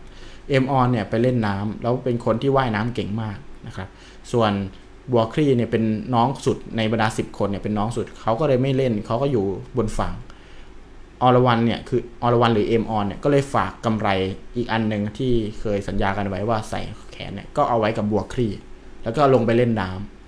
ทีนี้เอ็มออนเนี่ยเอ็มออนหรือออรวันเนี่ยก็ว่ายไปไกลนะครับไปดำน้ำแล้วก็หายไป แล้วคนเพื่อนๆทุกคนก็ตามหา ตามหาเพราะไม่ได้ไม่ไม่เข้าทีแล้ว คือเหมือนกับว่าไม่ได้การละก็เลยไปตามผู้ใหญ่มานะครับไปตามผู้ใหญ่มาแล้วสรุปคือเอ็มออนก็หายเข้าไปทุกคนงมจนเจอร่างเอ็มออนเนี่ยก็คือเสียชีวิตไปแล้ว ก็คือจมน้ำตายนั่นเองนะครับจมน้ำเสียชีวิต ทีนี้หลังจากที่เอ็มออนเสียชีวิตไปนะครับ บัวคลี่ก็เสียใจเสียใจอย่างมากนะครับเสียใจมาก แล้วก็ตอนเผาเผาศพเอ็มออนเนี่ยบัวคลี่ก็บอกคุยกับเพื่อนๆทั้ง 9 คนว่าเนี่ยหนูลืมเอากำไรเนี่ยนะครับเอากำไรที่พี่เอ็มออนฝากไว้เนี่ยฝังเอ้ยเผาไปด้วยนะครับทุกคนก็เลยลงความเห็นว่าเดี๋ยวจะเอากำไรเนี่ยไปฝังไว้ในวัดในวัดชื่อว่าอ่ามีวัดวัดหนึ่งแล้วกันผมผมไม่ได้ เอาไม่บอกชื่อแล้วกันนะครับ วัดหนึ่งที่เขาเคยเขาฝันถึงนั่นแหละ ไปฝังเอาไว้ใต้ต้นไม้อะไรสักอย่างเนี่ยครับไปฝังเอาไว้ จากนั้นเอ็มออนนะครับเอ็มออนอ่าไม่ใช่อ่าบัวครีแล้วก็เพื่อนทั้ง 9 คนนะครับ ก็ต่างคนก็ต่างแยกย้ายกันนะครับเติบโตนะครับ แต่ทีนี้คนที่เดินเข้ามาในห้องของอรวรันเนี่ยก็คือเพื่อนอีกคนหนึ่งที่ยืนอยู่ข้างบนจำได้ไหมครับคนแรกนะครับเขาบอกว่าเขาอะ ก็เสียชีวิต หลังจากเอ็มออนเสียชีวิต 2 ปี ด้วยอาการไข้ปอดบวมหรืออะไรประมาณนี้ครับ ปอดบวมนะครับ เสียชีวิตก็ยังวัยเด็กอยู่ ก็น่าจะประมาณ 13 14นะครับเขาก็เสียชีวิตแล้วหลังจากนั้นเขาบอกว่าหลังจากที่เขาเสียชีวิตไปเนี่ยเพื่อนๆทั้ง 8 คนเนี่ยเจ็ดแปดคนเนี่ยก็คือเขาก็มาทำบุญให้บ้างอะไรบ้างพอหลังจากนั้นก็ค่อยทยอยกันหาย หายไปเติบโตกันไปอะไรอย่างเงี้ยครับ แล้วก็สุดท้ายแล้วเนี่ยทุกคนก็เริ่มทยอยตายครับทยอยเสียทยอยตายเลยเขารู้เพราะว่าเขาเขาบอกกับอรวรันว่าเขารู้เพราะว่ารอเริ่มเขาเริ่มทุกคนเริ่มไม่ทำบุญให้เขาเขาก็เริ่มรู้แล้วว่าแต่ละคนก็คงจะเสียชีวิตกันไปแล้วนะครับ เสียชีวิตกันไปแล้วอ่าแล้วอรวรันก็เลยถามว่าแล้วบัวขี้รออะไรเขาอะไรเงี้ยครับแล้วบัวขี้อยู่ไหนอะไรประมาณนี้ครับ เพื่อนคนเนี้ยก็เลยบอกกับบัวเออบอกกับอรวรันว่า จริง ๆ บัวคลี่อะเขายังรอให้เธอมาสอนมโนราอยู่ หมายความว่าคือแบบมาสอนมโนราให้บัวขี้ก็คือเป็นคำมั่นสัญญาที่เธอให้ไว้กับน้องอะไรประมาณนี้ครับ แล้วบัวคลี่เป็นคนที่ยากจนพูดง่ายๆคือไม่สามารถที่จะมาเรียนได้หรืออะไรได้ แล้วก็ต้องทำงานหนักอะไรประมาณนี้ดังนั้นออรวรันก็เข้าใจว่าบัวขี้ก็ตายไปด้วยนะครับแต่ว่า คนเนี้ยเพื่อนคนเนี้ยผมจำเอาผมชื่อให้ตั้งชื่อว่าคุณเอแล้วกันนะครับคุณเอจะได้เรียกได้ ผมจำชื่อไม่ได้นะครับ น้องเอคนเนี้ยก็บอกกับอรวรันว่า จริง ๆ อะ บัวขี้ยังไม่ตายนะ เพราะว่าเขายังได้รับบุญแบบส่วนบุญจากบัวขี้อยู่ แสดงว่าบัวขี้ก็ยังไม่เสียชีวิต ก็มันมีอยู่หลายครั้งที่บัวขี้กลับมา กลับมาหาอะไรแบบนี้นะครับ จากนั้น คือผมสรุปง่ายๆเลยเพราะว่าเรื่องมันยาวมากพูดง่ายๆครับก็คือจากนั้นคุณเอเนี่ยนะครับน้องเอเนี่ยก็บอกให้ให้อรวรันเนี่ยไปเอาเขาเรียกว่าไปเอาไปเอากำไรที่ฝึกฝังอยู่นะครับ ก็บอกบอกชี้บอกหมดเลยว่าอยู่ตรงไหนอะไรยังไง จากนั้นนะครับ พอหลังจากเอเนี่ยหายตัวไปฟึบนะครับ เพื่อนเพื่อนที่ชื่อเอเนี่ยหายตัวไปฟึบอรวรันเนี่ย เหมือนกับหันมาเจอแม่ แม่ก็บอกว่าจริง ๆ แล้วอะแม่ไม่ได้นอนหลับนะแม่ก็ได้ยินหมดเลย สรุปคือแม่ก็รู้เหมือนกัน รู้ว่าแบบอรวรันคุยกับใครทุกคนหนึ่งแล้วรู้หมดเลย จากนั้นคือแม่ครอบครัวก็พาอรวรันเนี่ย ไปหาไปหาสร้อยไปหาอะไรก็ไปเจอนะครับเเอ้ยผมไม่แน่ใจว่าเจอหรือเปล่านะแต่คิดว่าน่าจะเจอนะครับพอเจอแล้วเสร็จปุ๊บเนี่ย เจอเสร็จปุ๊บเนี่ยก็ก็กลับมาที่ที่กรุงเทพนะครับ กลับมาที่กรุงเทพแล้วแต่ว่าด้วยการที่ว่าจากกันไปนานอะ คือไม่รู้เบาะแสเลย รู้แค่ว่ารู้แค่ชื่อว่าบัวคลี่กับรูปเท่านั้น ไม่สามารถรู้อย่างอื่นได้เลยว่าตกลงแล้วบัวคลี่อยู่ที่ไหนอะไรก็ไม่สามารถตามหาได้อรวรรณก็เลยฝันก็มีอยู่ครั้งหนึ่งอรวรรณน่ะฝัน ฝันว่าเอเนี่ยเพื่อนที่ชื่อเอเนี่ยนะครับ ยืนชี้ป้ายที่ที่สงขลาเนี่ยป้ายที่ชื่อ ที่ที่เป็นชื่อถนนนะครับ จากนั้นเอ่อน้องอรวรรณเนี่ยก็มันนึกนึกถึงก็คือมาคิดว่าเฮ้ยคิดเหมือนคิดทายปริศนา พอตีปริศนากระจ่างแล้วว่าจริง ๆ แล้วชื่อถนนนั้นนะที่อยู่ในป้ายอะก็คือนามสกุลของครูคนหนึ่งของเขาที่มีบ้านเกิดอยู่ที่พัทลุงเขาก็เขาก็ไปหาแล้วก็ไปคุยเรื่องนี้พอไปพูดเรื่องนี้กับครูคนเนี้ย ครูคนเนี้ย ก็คุ้นๆยกสายโทรหาครอบครัวของเขา แล้วก็น้องคนที่ชื่ออรวรรณเนี่ยก็บอกหมดเลยว่าเขาฝันเห็นสถานที่สามสถานที่ แบบนี้แบบนี้แบบนี้อะไรเงี้ยครับในสมัยก่อนโบราณเคยไปวิ่งเล่นไปอะไรเงี้ยครูคนนี้ก็โทรหาญาติที่พัทลุงบอกว่าใช่แบบนี้ไหมนะครับ เหมือนกับว่าตรงหมดเลยนะครับ ครูคนนี้ก็สงสัยก็เลยพา เอาง่ายเริ่มเริ่มเชื่อละเริ่มเชื่อ ก็พาอรวรรณเนี่ยกับคณะครูไปนะครับ ไปค้นหาสรุป พบว่าบัวคลี่เนี่ย กลายเป็นย่าของครูคนนี้ อืกลายเป็นย่าของครูคนนี้นะครับ แล้วเขาก็พากันไป พอไปถึงปุ๊บ อันนี้คือผมแบบเล่าแบบเร็วเลยนะเพราะเมื่อกี้ช้าละนะครับ คือมันมีเรื่องราวระหว่างนั้นอีกมากเลยครับ คือค่อนข้างเพราะไปอ่านอีกทีนึงคือซึ้งมากเลยเรื่องนี้ครับเป็นเรื่องความเรื่องราวความประทับใจของการของพูดได้ง่ายคือมิตรภาพข้ามภพเลยก็ว่าได้นะครับ พอหลังจากอรวรรณเนี่ยไปเจอไปเจอคุณยายที่อายุประมาณ 90 กว่าแล้วคุณยายบุคลีคุณยายบัวคลี่คนเนี้ยเอ่อก่อนที่จะไปเจอคุณยายเนี่ยไปเจอญาติก่อนไปเจอญาติก่อน ซึ่งญาติแต่ละคนเนี่ย คือโดนคุณยายเนี่ย เล่าเรื่องเอมออนเนี่ยไว้หมดเลย ทุกคนเห็นหน้าของของอรวรรณเนี่ย ทุกคนร้องไห้เลย คิดว่าเฮ้ยเป็นแบบที่คุณยายเล่าให้ฟังเลย แล้วก็รูปถ่ายรูปอะไรเงี้ยที่คุณยายเก็บไว้เนี่ยก็ตรงเลยหน้าตาเหมือนกันหรืออะไรแบบเนี้ยเขาก็ร้องไห้แล้วจากนั้นเขาก็เล่าสู่กันฟังเล่าเอมออนหรืออรวรรณเนี่ยก็เล่าว่าเขาฝันอะไรบ้าง ฝันตามที่คุณยายคนนั้นอะเล่าให้ลูกหลานฟังเป๊ะเลย ทุกคนก็เลยเชื่อนะครับ ก็เลยพาอรวรรณเนี่ย ไปเจอคุณยาย พอไปเจอคุณยายเสร็จปุ๊บ เนื่องจากว่าคุณยายเนี่ย ความจำเสื่อมแล้วอืมจำอะไรไม่ได้แล้วนอนติดเตียงนะครับเขาก็เลยไม่รู้จะทำยังไง ก็พยายามเรียกอรวรรณก็เรียก ทีเนี้ยอรวรรณเหมือนกับว่า ไม่รู้จะทำยังไง ก็เลย ไปไหว้เหมือนเหมือนไหว้ไหว้อะไรสักอย่างไหว้สิ่งศักดิ์สิทธิ์นะครับ เอาดอกไม้มาไหว้สิ่งศักดิ์สิทธิ์จากนั้นก็บอกว่าก็เอากำไรไปสวมให้กับกับคุณยายบัวคลี่ แล้วอรวรรณเนี่ยก็ยกมือขึ้นหัวจากนั้นเหมือนลมพัด หรืออะไรทุกอย่างเป็นอิทธิฤทธิปฏิหารอะไรบางอย่างนะครับอรวรรณเนี่ยก็เหมือนกับเสียงก็เปลี่ยนไป เป็นเด็กคนอื่นที่ไม่ใช่เสียงเด็กอรวรรณนะครับ แล้วก็ค่อยคือเดินมาใกล้ๆคุณยายบัวคลี่แล้วก็พูดกับคุณยายบัวคลี่ว่าบัวคลี่เธอรอพี่นานไหมนะครับบัวคลี่เธอรอพี่นานไหมพี่มาหาแล้วนะ พี่มาสอนมโนราเธอแล้วนะ อะไรเงี้ยแล้วจากนั้น อรวรรณก็ค่อยๆค่อยๆลำค่อยๆลำมโนราแล้วร้องเพลงร้องเพลงมโนราออกมาจากเบาๆ แล้วก็เสียงดังขึ้นดังขึ้น คนที่รอบเดินรอบนั่งอยู่รอบเป็นน้ำลายน้ำลายละเอ้ยไม่ใช่น้ำลายน้ำตาไหลกันแบบเป็นทางเลยนะครับ แล้วก็คุณยายบัวคลี่จากพอฟังเริ่มฟังก็เริ่มยกมือขึ้นมาลำนะครับยกมือขึ้นมาลำยกมือขึ้นมาลำแล้วจากนั้นน้ำตาก็ไหล ทีเนี้ยประตูก็เปิดออกฟุบ เหมือนมีคนเดินเข้ามา ก็คือพี่เอนั่นแหละ ก็คือเพื่อนของอรวรรณอะ เพื่อนของเอ็มออนอะ คือเอที่เคยมาบอกตอนนั้นอะ ก็มาเหมือนกับมีคนมาเยิน มาจับมือของคุณยายบัวคลี่เขย่า แล้วเหมือนมีน้ำตาตกใส่มือนะครับ แล้วทั้งสามคนเหมือนกอดกันลำครับ แล้วบัวคลี่คุณยายบัวคลี่ก็พูดออกมาว่า พี่เอ็มออน พี่เอ่อเออะไรเงี้ยที่เรียกมาหาหนูแล้วเหรอ มาหาฉันแล้วเหรอ ฉันรอพี่นานมากเลยอะไรแบบเนี้ยนะครับ แล้วต่างคนต่างลำมโนราร้องกรมโนราลำเป็นบทสรุปของเรื่องราวเรื่องนี้นะครับ ก็คือ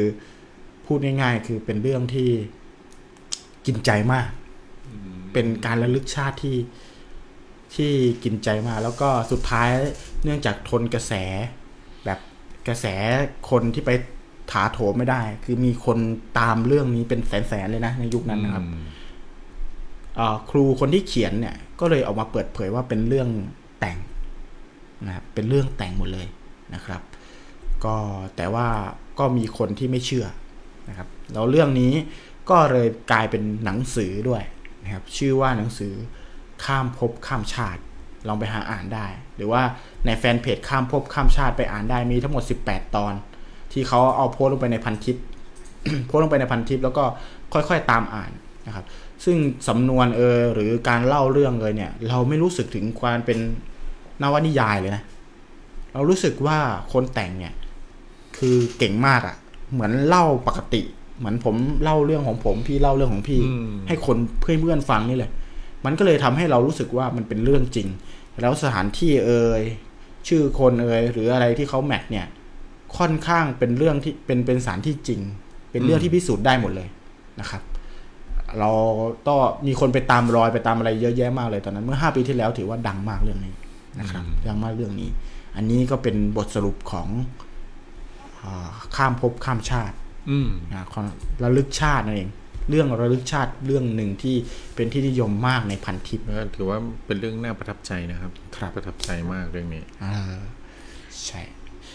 คิดว่าไงพี่ถอยเรื่องนี้ ยังไงคุณจักรีฝากที่อยู่ไว้ด้วยนะครับ เดี๋ยวเราจะส่งที่อยู่ลงไปให้ จริง ๆ เรื่องดีเทลมันเยอะกว่านี้ ผมผมอาจจะตกหล่นหรือผิดพลาดบางอย่างต้องขออภัยด้วยเป็นเพการราะว่าสรุปแล้วกัน เป็นการสรุปแล้วกันเพราะว่าผมอ่านมาห้าปีที่แล้วอะ่ะแล้วก็เพิ่งไปกลับไปทวนมาเมื่อกี้ไม่ไม่ถึงสิบนาทีอะ่ะ ก็แต่ว่าจำได้คือมันประทับใจครับมันเป็นเรื่องราวที่ประทับใจมาก แล้วก็ผมเชื่อว่าหลายท่านที่ที่อยู่ตรงนี้แล้วก็อ่าเล่นพันทิปอยู่อาจจะเคยผ่านตาเรื่องนี้มาบ้างอืมนะครับพี่ทอยเคยผ่านไหมไม่เคยครับแต่คุ้นคุณนะคุ้นมาก เรื่องนี้คุณมากเขาว่าเป็นเรื่องที่กินใจคนหลายคนมาก แล้วก็ยังเขาเขายังถกเถียงกันอยู่เลยนะว่าเป็นเรื่องไม่ใช่เป็นเรื่องแต่งอ่าก็ก็น่าน่าสนใจ ผมก็เลยหยิบยกมา มาพูดถึงเรื่องนี้ในในคอนเซปต์ค่ำคืนนี้ คือเรื่องระลึกชาตินั่นเองนะครับก็เป็นเรื่องที่น่าสนใจเต็มอิ่มนะฮะสำหรับค่ำคืนนี้ใครที่อินกับเรื่องราว ข้ามอะไรนะข้ามภพข้ามชาติข้ามภพข้ามชาติเนี่ยก็ลองไปเสิร์ชหาเพิ่มเติมได้เนาะครับผมเชื่อว่าก็คงจะอินอะตอนนี้ผมก็อินนะครับ ตอนนี้ก็ลาไปก่อนแล้วกันนะครับ เดี๋ยวไปเดี๋ยวเดี๋ยวเดี๋ยวเดี๋ยวเดี๋ยวลาไปไหนขอไปหาข้อมูลเออเออฟังแล้วเพลินเลยนะพี่ทอยพอดีขอโทษทีครับ เมื่อกี้เอ่อเพื่อเอ่อต้องต้องบอกชื่อเมื่อกี้ผมจำชื่อท่านไม่ได้ก็คือชื่อของของคนที่มาเข้าฝันน้องเอ็มอเอ้ยน้องอรวรรณเนี่ยคุณเอนะคอ่ารับน้องคุณเอเนี่ยจริง ๆเขาชื่อว่าอมรศรีอืมอ่าคือชื่ออมรศรีนะครับเอ่อแล้วมีพอหลังจากที่นิยายออกไปแล้วเนี่ย มันมีเพลงที่เขาทำขึ้นมาสำหรับแบบสดุดีนิยายเรื่องนี้ด้วยอืมเออก็คือเป็นชื่อของคือ เป็นเรื่องเล่าของคุณอมรศรีแบบเขาเรียกว่าถ่ายทอดจากคุณอมรศรีมาสู่น้องอรวรรณเรื่องเล่าทั้งหมดเนี้ยถ้าไม่ได้อมรศรีเนี่ย คือการระลึกชาติครั้งนี้ก็จะไม่เกิดอืมหมายความว่าเขาตายอยู่ที่นั่น ตายด้วยความทรงจำแบบนั้นที่ไม่ห่างไม่ห่างกับคุณเอ็มออนมากอืมแล้วเขาเหมือนเฝ้าอยู่ที่นั่น เพื่อเพื่อทำให้สัญญาระหว่างคนสองคนเป็นจริงอืมให้กับน้องบัวคลี่ที่รักและแบบเคารพ เอ็มออนอย่างมากเนี่ยอืมนะครับ ได้พบเจอแล้วก็ได้เจอกันอีกครั้งกัครับบผมน้องเอ็มออนหรืออรวรรณในชาติภพนี้ได้เป็นสัญญาข้ามชาติเลยเป็นนะสัญญาข้ามชาติเลยครับเออเพลงนี้เพราะมากแผ่นเราะมากลองไปฟังกันได้บอกชื่อเพลงได้ไหมฮะเพลงชื่อว่าเขาเหมือนไม่มีชื่อเพลงเออเขาเขาเอาเป็นเพลงฝากนะครับ เพลงฝากลองไปติดตามฝากฟังจากอมรศรีอ่าเอออันนี้เพราะเพราะเพราะลองไปฟังได้เพลงนะเพครัราะบก็เป็นเรื่องที่น่าสนใจเนาะครับเอ่อผมที่พี่จักรีหยิบมาฝากนะครับครับ แล้วก็พี่ทอยเป็นไงบ้างพี่เห็นมาร้องไห้นี่ครับ แอบน้ำตาติ่งเลยนะเรื่องง่วงเพราะว่าเป็นเรื่องที่น่าประทับใจมากมองเป็นลยะครับภาพเป็นช็อตเป็นเอช็อตอจะว่าถ้าจะบอกว่าเป็นเรื่องที่แต่งขึ้นเนี่ย ก็ต้องบอกว่าก็ต้องบอกว่านักประพันธ์นี่แต่งเก่งมาก ใช่อืม ว่าเรื่องที่ผูกเข้ามาหรืออะไรก็ตามเนี่ยเออมันเหมือนแบบแบบนิยายดี ๆ เรื่องหนึ่งเลยอะนะครับ ครับ แต่ถ้าเป็นเรื่องจริงเนี่ย ก็มันก็ก็มีความเป็นไปได้สูงเหมือนกันเพราะว่าคนแต่มันก็มีความบังเอิญหลายอย่างนะ ที่คนในชาติที่แล้วอย่างเงี้ยจะมีหน้าตาบังเอิญคล้ายคล้ายคลึงกับคนที่เกิดในชาตินี้ใช่นะครับครับ แต่โอกาสที่มันจะเป็นไปได้ คือมันก็เรียกได้ว่าหนึ่งในล้านอะไรแบบนี้เลยเนาะครับ ผมชอบชื่ออะพอบอกชื่อมารู้ยุคเลยคือหมายถึงว่าพอพูดชื่อนี่คือ รู้ยุคเลยอะครับยุคสมัยยุคของสมัยช่วงนั้น มันไม่ได้แบบเขาเรียกว่าไม่นานมากอืมคือห่างกันแค่ประมาณช่วงอายุคนเดียวอืมใช่นะครับ ก็คือร้อยปีพอดีอะไรแบบเนี้ยอ่าคือคืออมรศรีอย่างเงี้ย เอมออนอย่างเงี้ยอือืมบัวคลี่อย่างเงี้ยเป็นยุคยุคเอ่อแบบร้อยปีที่แล้วไม่ได้ยุคโบราณ ไม่ได้นานโบราณขนาดนั้นนะครับใช่ครับคือก็มัเป็นนเรื่องที่คือลองไปอ่านดู18ตอนเนี่ยเป็น คือ18ตอนที่เขาเอามาเล่าในพันทิปเนี่ย เป็น11ตอนที่เขาพิมพ์ก็เหมือนพิมพ์ up status ทั่วไป มันไม่ได้สละสลวยคือคำพูดอาจคือเรื่องเล่าอาจจะสละสลวย แต่การพิมพ์ไม่ได้สละสลวยนะเหมือนคนพิมพ์ up status ใน Facebook อะปกติเลยอืมแต่ว่าอ่านแล้วแบบ เฮ้ย มันมีความแบบจริงอยู่อืมมันมีความจริงในแบบเพื่อนคุยเพื่อน เพื่อนเล่าให้เพื่อน แล้วก็มีเรื่องของเอ่อเขาเรียกว่าวัตถุพยาน ก็ดูวัตถุพยานสถานที่พยานหลักฐานใช่สถานที่อืมอะไรที่มันครับผมแมทได้เขาเล่าเป็นช็อตๆเลยวัดที่ไปเจอนี่วัดชื่อว่าอะไรเขาบอกเลย แล้วกำเอ่อที่ฝังกำไรเนี่ยคือ คือตรงไหนแล้วตอนนี้กลายเป็นปูกระเบื้องไปหมดแล้วมอะไรแบบเนี้ย คือเขาเขาเล่าเป็นเป็นเรื่องที่เหมือนกับเหมือนจริงเลยนะครับ ตอนนี้แฟนเฟดหลายท่านนะครับ ที่อยู่ตอนนี้กับเรานะครับ ทั้ง 11 ท่านเนี่ยใครเคยได้ยิน ใครเคยเอ่อ ได้ยินเรื่องนี้ข้ามภพข้ามชาติ หรือเคยอ่านในพันทิปมาก็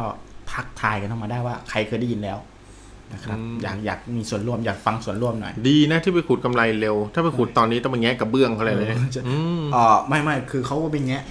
อ้าวเหรอที่ผมฟังเออแต่ว่าแต่ต้องไปดูว่าผมไม่ได้คือผมจำไม่ได้แล้ว ก็ไปอ่านคร่าวๆตอนนั้นไม่แน่ใจว่าไปแงะกำไรเอ้ยไปแงะไอเขาเรียกว่าไอพื้นอืม หรือเปล่าหรือว่าจริง ๆ ไปฝังไว้ที่อื่นเราจำผิด คืออันนี้จำไม่ได้จริงๆมันไม่ได้จริงๆนะครับนานมาแล้วอืมห้าปีแล้วอะเป็นเรื่องห้าปีเป็นเรื่องแบบกระทู้แบบขึ้นหิ้งไปแล้วมั้งนะครับแต่ผมว่าก็น่าจะไปขุดแหละไม่น่าแงะหรอกเพราะถ้าไปแงะกระเบื้องจริงๆนะเวลาตอนที่คนช่างเขาไปทำกระเบื้องเขาน่าจะขุดเจอแล้วเอาไปตั้งนานแล้วแหละคิดว่าอ๋อแต่ว่าเขาฝังอาจจะฝังไว้ลึกมั้งพี่ คือฝังไว้ร้อยปีอะมันอาจจะทับถมลึกไว้แล้วไงอืมอันนี้ไม่แน่ใจเหมือนกัน แต่ก็คือได้มาแล้วกันนะครับ ได้มาแล้วก็เป็นเรื่องที่ประทับใจมาก เป็นเรื่องที่วันนี้เรามาฝากความประทับใจแล้วกัน ไม่ได้ร้อนมากแต่เรื่องความร้อนอาจจะฝากไว้กับพี่ทอยนะครับอืมจริงๆก็ไม่หลอนมากหรอกครับ เอาเข้าจริงๆนะเรื่องระลึกชาติเนี่ยจริงๆว่าไม่หลอนนะมันเป็นเรื่องของพิศความวงความพิศวงมากกว่านะครับ อืมพี่สมมาตรบอกว่าเคยได้อ่านบ้างครับ เมื่อนานมาแล้วนะครับพี่มิ้นบอกว่าเคยอ่านเหมือนกันชอบมากตามไปที่เพจด้วยอ๋อไปอ่านตอนได้เลย ตอนนี้ผมอ่าน ผมกลับไปอ่านทีผมก็ยังแบบน้ำตาคออยู่เลยนะครับเออซึ้งนะฮะเปล่าเปล่าแสบตา อ่านในที่สว่างกันไปนะอืมอะเราเรื่องอะเดี๋ยวเรามาอ่าตอนนี้ก็จริง ๆ ก็เปิดสายได้แล้วนะใครที่อยากครับจะเล่ามีเรื่องประสบการณ์เกี่ยวกับ เรื่องนี้ได้ยินได้ฟังมาเนี่ยนะฮะครับรักข้ามชาติเอ้ยไม่ใช่คะระลึกระลึกระลึกชาชาติติระลึกชาติเออระลึกชาติแบบดีแบบไม่ดีก็เออแบบระลึกดีมาไม่ดีนะครับใครแต่เมื่อที่อยากกี้ที่พี่ทอยเล่าให้ฟังอะเป็นระลึกชาติแบบเหมือนมึงฆ่ากูอะไรอย่างเงี้ยอืมลึงชาติแบบฆ่ากูทำไมอะไรอย่างนี้เออใช่ใช่แล้วแต่วันนี้แปลกในเรื่องที่ผมมาระลึกชาติสองเรื่องเนี่ยนะเรื่องที่สองก็เป็นเรื่องที่แบบ พูดระลึกชาติโดนฆ่าเหมือนกันนะอ๋อเหรอครับอืมก็คือฆ่าตายมาแล้วก็โดนฆ่าตายเหมือนกันแล้วก็ระลึกชาติได้ว่าตัวเองโดนฆ่า ครับ มีลองลองลอง ลองเล่าไหมครับแต่ลุงบุญมีระลึกชาติเนี่ยไม่ใช่อ๋อระลึกระลึกเป็นอันนี้ไงระลึกเป็นลิงเคยดูไหมลุงบุญมีระลึกชาติคุณคุณของเป็นหนังเอกหนังรางวัลนะใช่ไหมอืมใช่ไม่ไม่ใช่ใช่ใช่พี่เต้ยกินเออเต้ยชิบยาไม่ใช่ใช่ไหมน่าจะเป็นหนังเออดูดูเหมือนกันระลึกเป็นลิง แล้วเทียบเป็นอ็อบเจกต์ของคอมมิวนิสต์อะไรก็ไม่รู้เออสนุกดีสนุกดี ถ้าดูดีๆก็สนุกนะครับอะผมวันนี้เราเปิดสายแล้วนะ คุณแม็กเงาครับหัวแม็กครับผมเปิดสายครับ แต่ว่าอย่าหลังจากฟังเรื่องพี่ถอยแล้วกันพี่ถอยอ่าอีกเหลยเรื่องหนึงอืมเหลืออีกเรื่องหนึ่งครับใช่ฮะอืมอะเรื่องที่ผมจะเล่าเรื่องที่สองเนี่ยนะครับ ก็เป็นเรื่องที่จัดว่าเคยโด่งดังมากในช่วงหนึ่งเหมือนกัน ในในช่วงในช่วงอ่า ปีสองห้าสองหนึ่งนะฮะ ก็เป็นเรื่องการระลึกชาติเหมือนกัน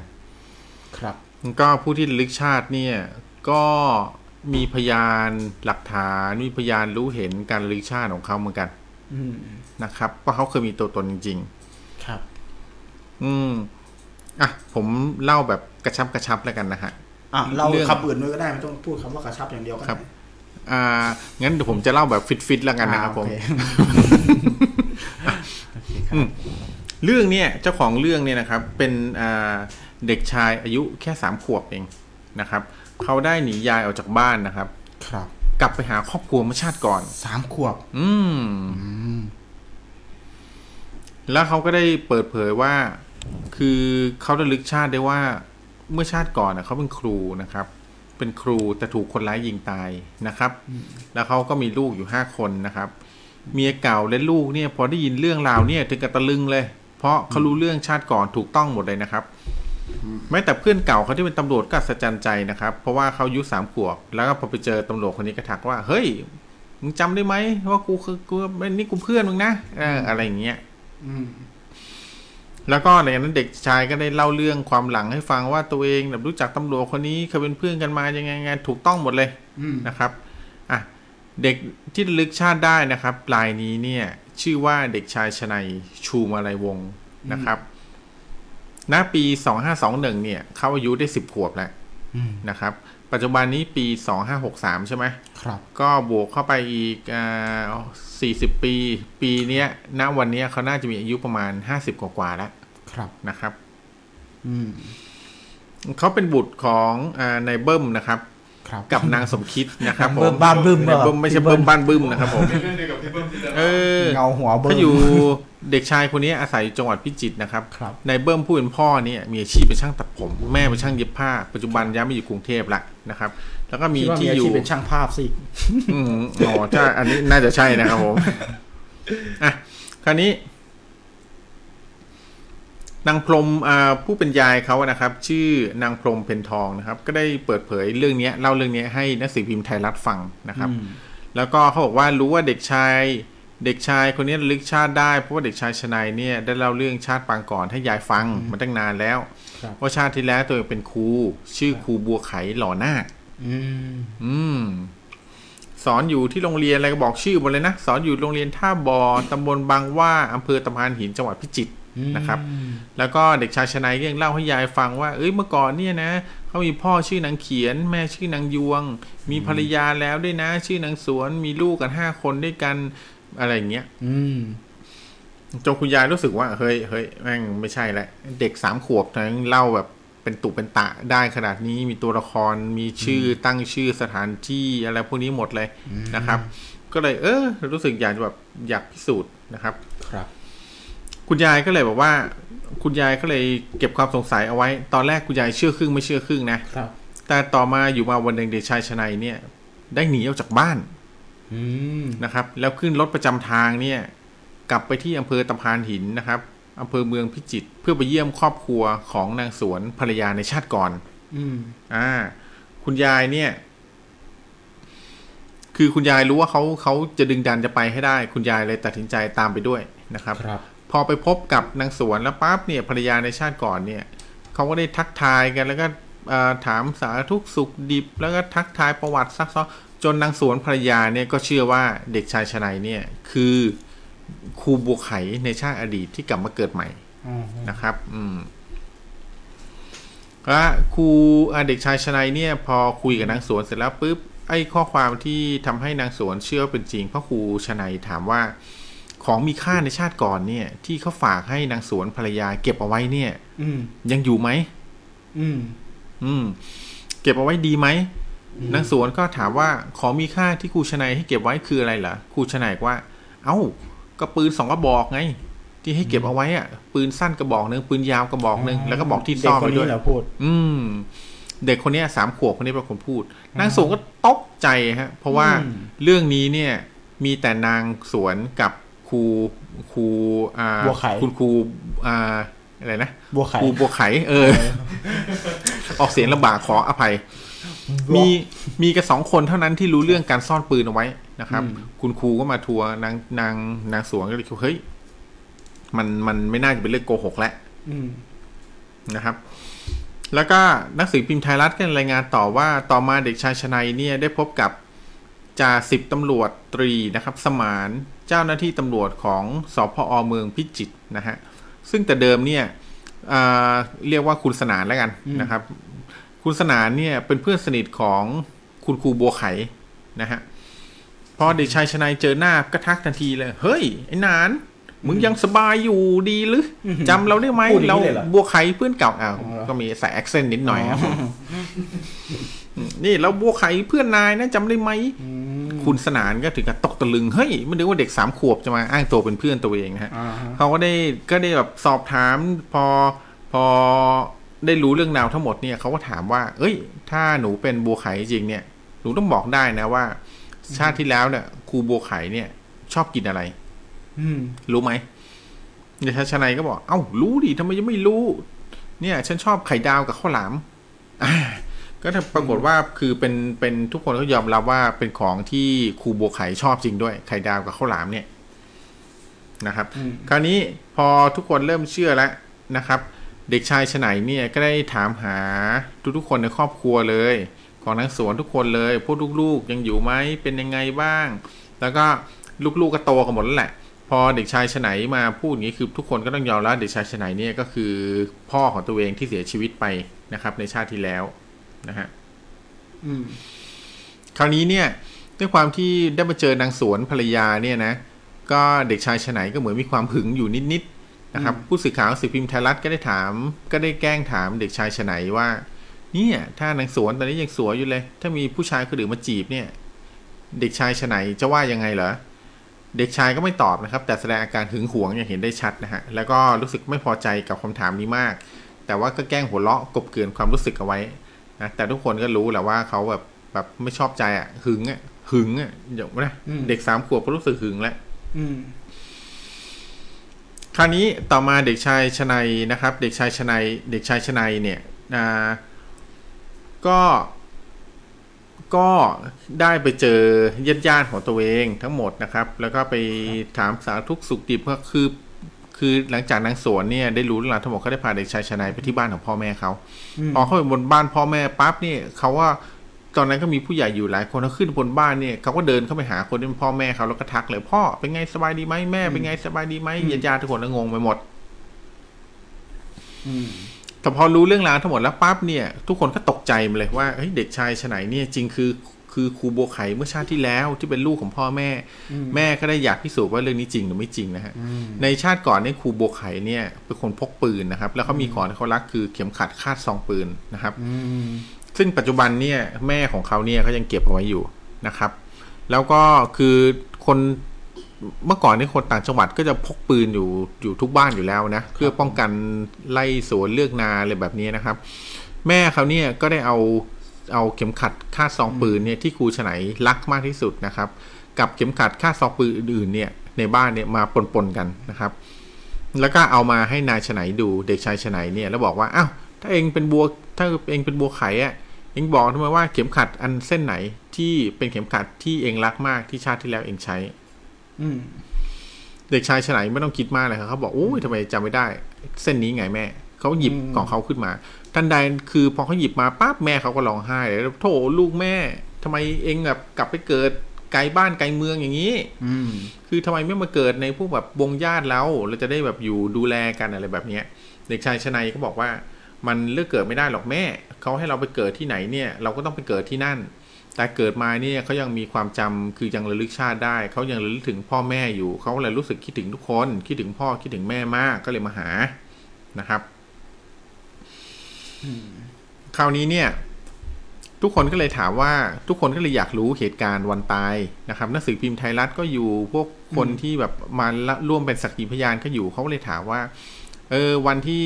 ครูฉไหนเออครูบัวครูบัวไขตายอะคันนี้เขาเชื่อแล้วเป็นครูบัวไขก็เลยเรียกว่าเป็นครูบัวไขก็วันที่ครูบัวไขตายอะครูบัวไขรู้ไหมว่าใครเป็นคนฆ่า อืม ครูบัวไขก็ได้บอกว่าในชาตินี้ซึ่งเป็นเด็กชายชนัยนะก็บอกโอ้ผมไม่รู้หรอกว่าใครฆ่าผม ผมขี่จักรยานอยู่ แล้วเขาก็ยิงผมจากข้างหลัง ยิงหัวผมจากข้างหลังอืมเขายิงกับท้ายทอยเนี่ยทะลุหน้าผากปรากฏว่าในชาตินี้เด็กชายชนัยเนี่ยมีรอยปานนะฮะครับที่ท้ายทอยแล้วก็ที่หน้าผากด้วย เหมือนแบบเป็นรูที่แบบกระสุนปืนยิงทะลุไปอะฮะอ๋ออืมแล้วก็เด็กชายชนัยก็บอกว่าพอดีวันนั้นเนี่ย มันถึงคาดจริงๆอะแหละอืม เพราะทุกวันเนี่ยเวลาผมไปเรียนผมขี่จักรยานไปเนี่ยอืมไปสอนหนังสือเนี่ย ผมก็จะพกปืนกับห้อยพระไปด้วย แต่วันนั้นเนี่ยเป็นวันที่เขาเนี่ยลืมทั้งปืนแล้วก็ลืมทั้งพระอยู่ที่บ้าน ก็เหมือนกับว่าคนที่เป็นเป็นมือปืนเนี่ยก็คงเล็งจังหวะนี้อยู่แล้วอะไรแบบนี้ครับวันนั้นก็เลยเป็นวันที่เขาถึงคาดคือแบบโดนยิงตายอืมแล้วเขาก็แล้วแม่เขาก็ได้ถามว่า พระที่พระที่ค รูบัวไขคล้องอยู่อะ เป็นพระอะไรอืมครูบัวไขก็บอก อุ้ย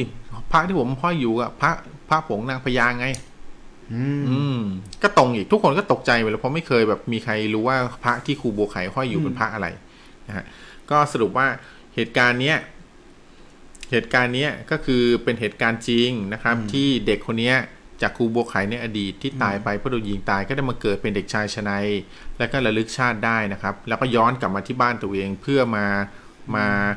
สอบถามทุกคน และทุกคนก็เป็นประจักษ์ประจักษ์พยานให้กับเรื่องที่เกิดขึ้น แล้วก็พยานสำคัญที่รับรู้เหตุการณ์ก็คือหนังสือพิมพ์ไทยรัฐที่อยู่ที่นั่นด้วยนะครับ โอ้โห ซึ่งเหตุการณ์เนี้ย เหตุการณ์เนี้ยเป็นเหตุการณ์ที่โด่งดังมากเลยในยุคนั้นนะครับผมอืมก็เด็กชายชนัยก็ ในความที่แบบพอมาเกิดก็พอเริ่มจำพอลึกพอจำเรื่องของตัวเองได้ก็ถามแม่ว่าหนังสือพวกมีค่าของเขาอะที่เขาเก็บเอาไว้อะอยู่ที่ไหน เมื่อก่อนตัวนี้เคยมีตู้ตู้หนึ่งเขาเก็บของที่เขารักเก็บพวกหนังสือตั้งหาอะไรไว้เนี่ย อยู่ไหน อืมแม่ก็บอกว่า เอ้า ก็เองตายไปแล้วอะ แม่ก็ไม่รู้จะเก็บไว้ทำไม ก็ไปบริจาคให้คนอื่น เป็นวิทยาทานไปซะเป็นความรู้ให้คนอื่น เด็กชายชนัยก็บอกอะไม่เป็นไรแม่ คือแบบบริจาคคนให้คนอื่นให้แล้วก็แล้วกันไปอืมนะครับ อืมก็ถึงปัจจุบันเนี่ยปัจจุบันเนี่ยนายนายชนัยเด็กชายชนัยตอนนี้คงเป็นนายชนัยแล้วอืมก็คือแบบก็ยังมีชีวิตอยู่นะฮะ เรื่องนี้ก็เป็นอีกเรื่องหนึ่งที่เป็นหลักฐาน ให้แสดงให้พวกเราเห็นได้อย่างชัดเจนว่าการระลึกชาติเนี่ย จริง ๆ แล้วมันมีอยู่จริง อืม นะครับมันไม่ใช่เรื่องโกหกอืมแต่การระลึกชาติเนี่ยใครจะระลึกชาติได้แบบไหน อยู่ดีๆ ระลึกชาติได้เอง เหมือนเด็กชายชนัยที่เคยเป็นครูบัวขาวหรือว่าอืมระลึกชาติได้เอง เหมือนอาเด็กคนนั้นที่เคยเป็นงูเหลือมหรือเปล่าอืมนะครับ หรือว่าคุณอาจจะนั่งสมาธิมากจนแบบเข้าไปถึงลึกๆเลยจนคุณระลึกชาติได้อย่างนั้นไหมอืมนะครับ หรือว่า อีกเรื่องหนึ่งเนี่ยคืออีกวิธีหนึงก็คือการสะกดจิตให้ระลึกชาติ ซึ่งวิธีนี้เนี่ย ชาวต่างประเทศเนี่ย นิยมใช้มากอืมอันนี้อะอันนี้มีอีกเรื่องหนึ่งที่ผมอยากเล่าให้ฟังนะครับครับ มีเรื่องหนึ่งผมอยากเล่าให้ฟัง ถือว่าเป็นเรื่องแถมไปแล้วกัน เรื่องนี้เนี่ยเป็นเรื่องผมเชื่อว่าคือผมไม่ได้ประสบอยู่ในเหตุการณ์ตอนระลึกชาติอะไรอย่างเงี้ยนะเขา แต่ผมเชื่อว่าเมื่อกี้ที่พี่ทอยเล่าให้ฟังเมื่อกี้เนี่ย พี่นัดเงาหัวนัดบอกว่าเป็นเรื่องจริงหรือครับ ครับผมคุณนัทเรื่องนี้เป็นเรื่องจริงที่รายการเจาะใจเคยเอามาออกออกรายการด้วยฮะนะครับ ซึ่งอ่าสามารถมีมีข้อเท็จจริงนะครับพิสูจน์กันมาแล้วนะครับ ส่วนว่าจริงไม่จริงหรือว่าอะไรเงี้ยเราอาจจะใช้วิจารณญาณเนาะใช่ครับเพาะว่าเขามีหลักฐาน ประมาณนึงอืมครับทางนั้นก็มีหลักฐานมีหลักฐานตัวตนเป็นเครื่องพิสูจน์ว่าเคยเกิดขึ้นจริงนะฮะอืมอืมอันนี้อีกเรื่องหนึ่งที่ผมจะเล่าให้ฟังก็คือ เมื่อก่อนเนี่ย ผมทำงานอยู่ในในสาขาอาชีพหนึ่งนะครับ ในสาขาอาชีพนั้นก็มีเพื่อนร่วมอาชีพอยู่คนหนึ่งนะครับ ซึ่งเพื่อนคนนี้เนี่ยเป็นเพื่อนผู้หญิงนะครับแล้วเอ่อผมรู้จักเพื่อนคนนี้มาประมาณสิบกว่าปี ยืนยันได้ว่าเพื่อนคนนี้เนี่ยเป็นคนที่ถ้าเรื่องอะไรที่ไม่จำเป็นนะครับ หรือเรื่องอะไรที่ไม่เป็นความจริงเนี่ยเขาจะไม่ไม่ค่อยพูดเลยอืมเขาจะไม่เขาไม่ใช่คนพูดมากด้วยนะครับ เรื่องอะไรที่ไร้สาระเรื่องอะไรพวกเนี้ยเขาจะเป็นคนเกลียดเรื่องไร้สาระเรื่องอะไรแบบนี้มาก เรื่องอะไรที่โกหกเนี่ยเขาก็จะไม่ค่อยเสียเวลาเพราะเป็นคนที่ค่อนข้างจริงจังกับครับกับกับชีวิตอะครับผมมีอยู่วันหนึ่งเนี่ยเขาก็ได้นัดผมไปกินข้าว โอ้ อะไรครับผมบรรยากาศมีอยู่วันหนึ่งเขานัดผมไปกินข้าวแล้วเขาบอกว่า เอ้ย เนี่ย เออเขาก็เรียกผมคุณทอยนะเขาบอกคุณทอย เนี่ย เออ วันเนี้ยขออนุญาตอ่าเรียกชื่อเขาตั้งชื่อเขาเล่นๆว่าเจนแล้วกัน เจนนุ่นโบโอเจนเคนะเออเจนค่ะ อืมเจนก็วันนั้นเจนก็บอกโทรมาหาผมแล้วบอกว่านี่คุณทอยว่างไหมไม่กินข้าวกันหน่อย ครับ เจนมีแบบมีเรื่องที่แบบอยากจะขอแบบปรับทุกข์หน่อยเขาสัมผัสอะไรได้วะอืม ไม่ฮะเขาเจนจานเอทิพอย์ไหมเขามากันนุ่นกับโบเขาเจอันนี้จานทิพย์บอกคราวนี้เราก็แบบว่าเขาไม่ใช่เจนยานทิพย์นะเฟ้ยผมก็ไปกินข้าวกับเขาพอไปกินข้าวเขานี่ผมก็รู้สึกว่า เอ้ย วันนี้เขาแบบดูเครียดๆแปลกๆผมก็ถาม เอ้ย คุณเจน เป็นไรเปล่าเนี่ย ทุกทีแบบก็ไม่ได้คนแบบแบบอะไรอย่างเงี้ยวันนี้ทำไมดูหน้าตาไม่ค่อยดีเลยอยู่ดีก็จริงจังอืขึ้มนมาอืมเจนก็ได้บอกว่าคุณทอยครับ คุณทอยเชื่อเรื่องเออคนระลึกชาติได้ไหม เชื่อไหมว่าชาติที่แล้วตัวเองได้เคยเกิดมาแล้ว แล้วก็เกิดมาในชาตินี้ก่อนที่มีชาติก่อนที่จะเกิดมามีชาติที่แล้วเนี่ยเชื่อไหมหนูก็บอกว่าเอ้ยผมก็เคยอ่านมานะ แต่ว่าผมก็ถ้าจะให้บอกว่าเชื่อไหมผมก็ไม่รู้ว่าผมก็ระลึกชาติไม่ได้ แต่เท่าที่ฟังฟังๆดูมันก็ก็มีคนที่เขาระลึกชาติได้แล้วก็มีหลักฐานด้วยนะ ผมก็ถามเจนเกิดอะไรขึ้นหรือเปล่าเขาบอกว่า เมื่อเดือนที่แล้วเนี่ยเขานอนไม่หลับครับ กระสับกระส่ายอืมตับพิการอาหารไม่ย่อย อ่าคงไม่ถึงขนาดนั้นนะครับอ๋อผมว่าเขาบอกเขานอนไม่หลับติดต่อกันหลายวันแล้วเขาหาสาเหตุไม่ได้นะครับ แต่ตอนที่เขาหลับเนี่ยตอนที่เขาแบบเขาไม่ได้ฝันหรืออะไรนะไม่ได้ระลึกชาติหรืออะไรเลยนะครับเขาก็มีเพื่อนเขามีเพื่อนที่แนะนำบอกว่าอาการนอนไม่หลับมันจะเกิดจากความเครียดนะครับครับเขาบอกว่าที่ขอนแก่นเนี่ย มีหมอคนหนึ่งที่เป็นนักบำบัดทางทางจิตนะฮะ เรียกว่าเรียกว่า เรียกว่าหมอบำบัดทางด้วยการสะกดจิตแล้วกันอืม ก็บอกว่าให้เนี่ยให้คุณเจนเนี่ยลองไปหาหมอคนนี้ดูนะ ไปเนี่ยรับรองไม่ผิดหวัง ถ้าอะไรที่แบบเป็นปมอยู่ในใจทำให้เรานอนไม่หลับหรืออะไรแบบเนี้ยเขาจะสะกดจิตจนแบบเราเล่าปมนั้นออกมา แล้วก็แล้วเขาก็จะแก้ปัญหาที่ต้นเหตุได้ ปรากฏว่าคุณเจนเนี่ย ก็ได้นั่งก็ได้ลางงานหยุดงานนะครับ แล้วก็ไปหาหมอคนเนี้ยที่ขอนแก่น แล้วพอคุยกันเรียบร้อยปุ๊บหมอคนนี้จริงๆแล้วเนี่ยคือต้องจองคิวนานมากเลยนะ แต่เนื่องจากว่าเพื่อนของคุณเจนที่แนะนำไปเขาสนิทเป็นการส่วนตัวเขาเลยรัดคิวให้ได้ อืมวันนั้นทั้งวันเนี่ยหมอไม่รับคนไข้อื่นเลย นอกจากคุณเจนคนเดียว ไม่มีคือแบบหมอเขาบอกแคนเซิลคนไข้คนอื่นแล้วก็คุณเจนไปถึงตอนเช้าเนี่ยพอตอนเช้าเนี่ยหมอพยายามสะกดจิตคุณเจนให้หลับ เพื่อสอบถามต้นตอสาเหตุของการนอนไม่หลับนะฮะ ปรากฏว่าทำไงสะกดจิตไงก็ตามคุณเจนเป็นคนที่เนื่องจากเขาเป็นคนจิตใจแข็งฮะสะกดจิตยังไงก็ไม่หลับครับนะครับหมอเขาบอกอะเนี่ยช่วงเช้านี่เหนื่อยมากพอละอะงั้นเดี๋ยวช่วงบ่ายเนี่ยนะช่วงคือให้พักกินข้าวหรืออะไรก่อน แล้วทำใจให้แล้วก็ทำใจให้ผ่อนคลาย ไม่ต้องซีเรียสไม่ต้องอะไรทั้งนั้น แล้วเดี๋ยวช่วงบ่ายมาสะกดจิตกันอีกทีปรากฏว่าพอผ่านไปช่วงบ่าย หมอก็ได้สะกดจิตเขาอีก ปรากฏว่าสะกดจิต ก็สะกดจิตเขาไม่ได้อีก ครับ เพราะหมอไม่ได้เรียนภาษาไทย หมอเรียนภาษาอังกฤษไม่ใช่ครับผมอันนี้พอช่วงพอช่วงบ่ายเนี่ยสะกดจิตไม่ได้อีกครับคือหมอคนนี้ก็บอกแปลกมาก ครับผมว่าเวลาคือทุกคนที่มาหาเขาเนี่ยเขาสามารถแบบใช้วิธีเดียวกันเนี่ยสะสะกกดดจิจิตตได้หมดคนอื่นทุกคนเนี่ยได้หมดในครั้งแรกเลยครับเขาก็แปลกใจครับอันนี้เขาบอกอะไม่เป็นไร อาจจะมีเคสที่แบบสะกดจิตยากจริงๆเขาเลยบอกว่างั้นตอนเย็น ตอนเย็นเนี่ย อ๋อตอนเย็ขนอลองอีกทีหนึ่งตอนเย็นเนี่ย อันนี้พักผ่อนแล้วทีก็แบบนี้หมอก็เตรียมไม้หน้าสามอะไรไว้เรียบร้อยไม่ใช่หมอบอกว่าเดี๋ยวลองอีกทีตอนเย็นครับถ้าคราวนี้เนี่ยยังสะกดจิตไม่ได้เนี่ยครับก็ถือว่าจบแค่นี้ ถือว่าอ่าคือไม่สามารถช่วยอะไรได้ครับ อืม ดังนั้นคุณเจนเขารู้สึกแบบเฮ้ยยังไงก็แบบอยากพิสูจน์เหมือนกันว่าหมอเนี่ยพูดจริงหรือไม่จริง คือ อาจจะเป็นไปได้ที่ตอนช่วงเช้าช่วงบ่ายที่สะกดจิตไม่ได้เนี่ย อาจจะเป็นเพราะว่ามันมีความดื้อในจิตใจเขาที่ไม่ค่อยเชื่อเรื่องพวกนี้นะครับครับเขาตอนเย็นเขาบอกว่าเขาเลยรู้สึกแบบอะเขาเลยแบบเปิดใจอะฮะเปิดใจยอมให้สะกดได้อะไรแบบเนี้ยครับพอตอนที่หมอสะกดจิตแล้วเขาหลับไปนะครับ ผมก็บอกเขาว่าเขาเห็นอะไรเขาบอกเขาภาพที่เขาเห็นเขาตกใจมากเลย อืม เขาเห็นภาพตัวเองอะครับ อยู่ในนรกอืมแล้วในนรกเนี่ย คือแบบเขาเห็นมีแต่แบบสัตว์ประหลาดหน้าตาน่าเกลียดน่ากลัวทั้งนั้นเลยฮะครับ แล้วเขาก็บอกว่าตัวเขาเองอะเป็นหนึ่งในสัตว์ประหลาดหน้าตาน่าเกลียดน่ากลัวที่อยู่ในนรกนั้นด้วย อืม อืมไปเป็นสัตว์นรกด้วยอ่าเชื่อไหมว่าเขาบอกว่าตอนที่เขาตอนที่หมอสะกดจิตเขาอะแล้วเขาครับเขาอยู่ในอาการสะกดเขาเห็นภาพนะฮะเขาบอก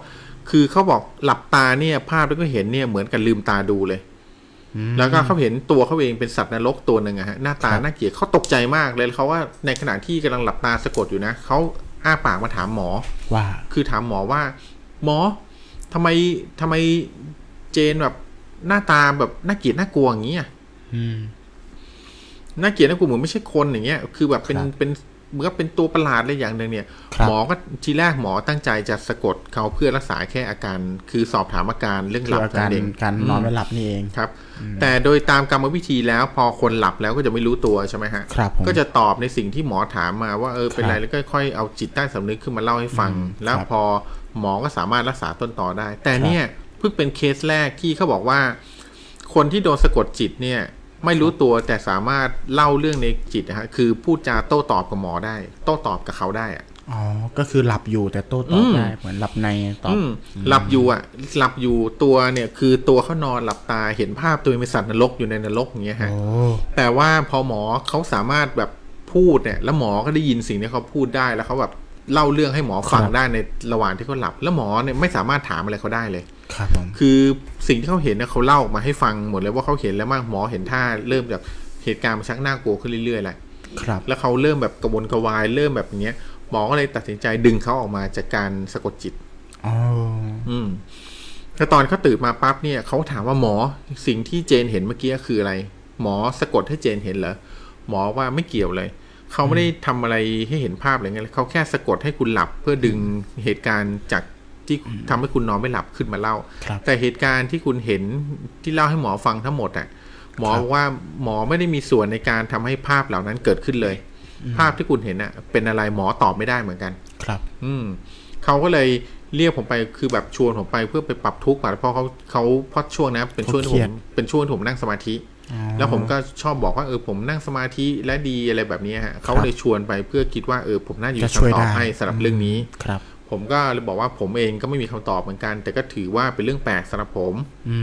มก็การที่คนเราสักคนหนึ่งเนี่ย จะโดนสะกดจิตแล้วสามารถย้อนกลับไปเห็นภาพในอดีตตัวเองเนี่ย เห็นภาพในอดีตคงไม่น่ากลัวเท่าไหร่ แต่ถ้าเห็นภาพตัวเองในอดีตเป็นสัตว์นรกอะอันเนี้ยครับมันคนละเคสละอันนี้อาจจะไม่ใช่อืมอดีตหรืออนาคตอะไรเรายังหาคำตอบไม่ได้ใช่ไหมอืมว่าครับ คุณเจนเนี่ยอืม เอ่อไปเป็นสัตว์นรกตอนไหน อืมใช่ไหมอาจจะมีภพใดภพหนึ่งก่อนที่เขากลับมาเกิดเป็นมนุษย์เนี่ยอาจจะเคยเป็นสัตว์นรกมาก่อนก็ได้ เพราะอย่างทางทางศาสนาพูดบอกว่าคนเรานี่เวียนว่ายตายเกิดมาเป็นร้อยร้อยพันพันๆชาติเลย กว่าจะมาถึงชาติที่เราเป็นปัจจุบันนะฮะครับก็อาจจะมีชาติหนึ่งที่เรา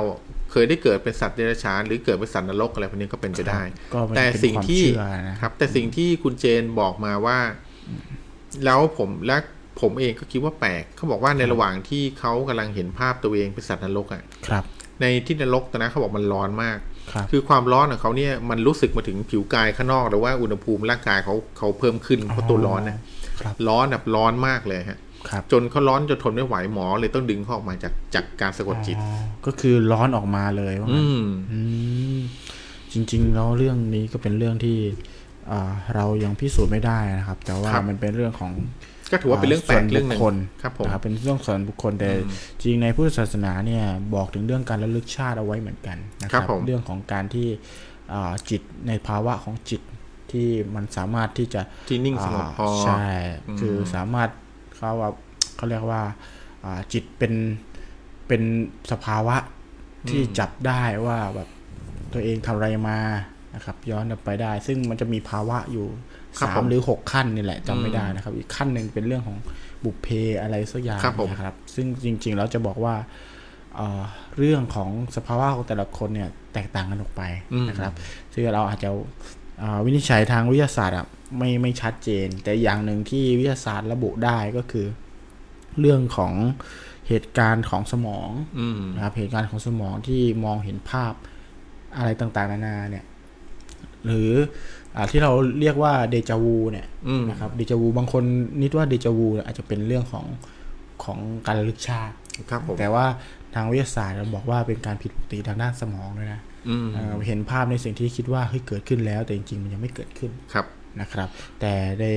เราก็อาจจะไปคิดว่ามันเกิดจากการระลึกชาติได้เหมือนกันอืมนะครับเป็นสภาวะหนึ่งนะอันนี้ก็ก็ต้อง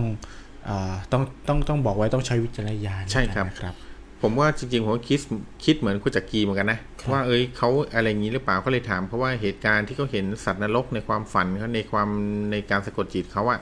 ผมถามเพราะว่าเขาอะดูหนังผีมากไปหรือเปล่า ช่วงนี้ดูหนังผีไหม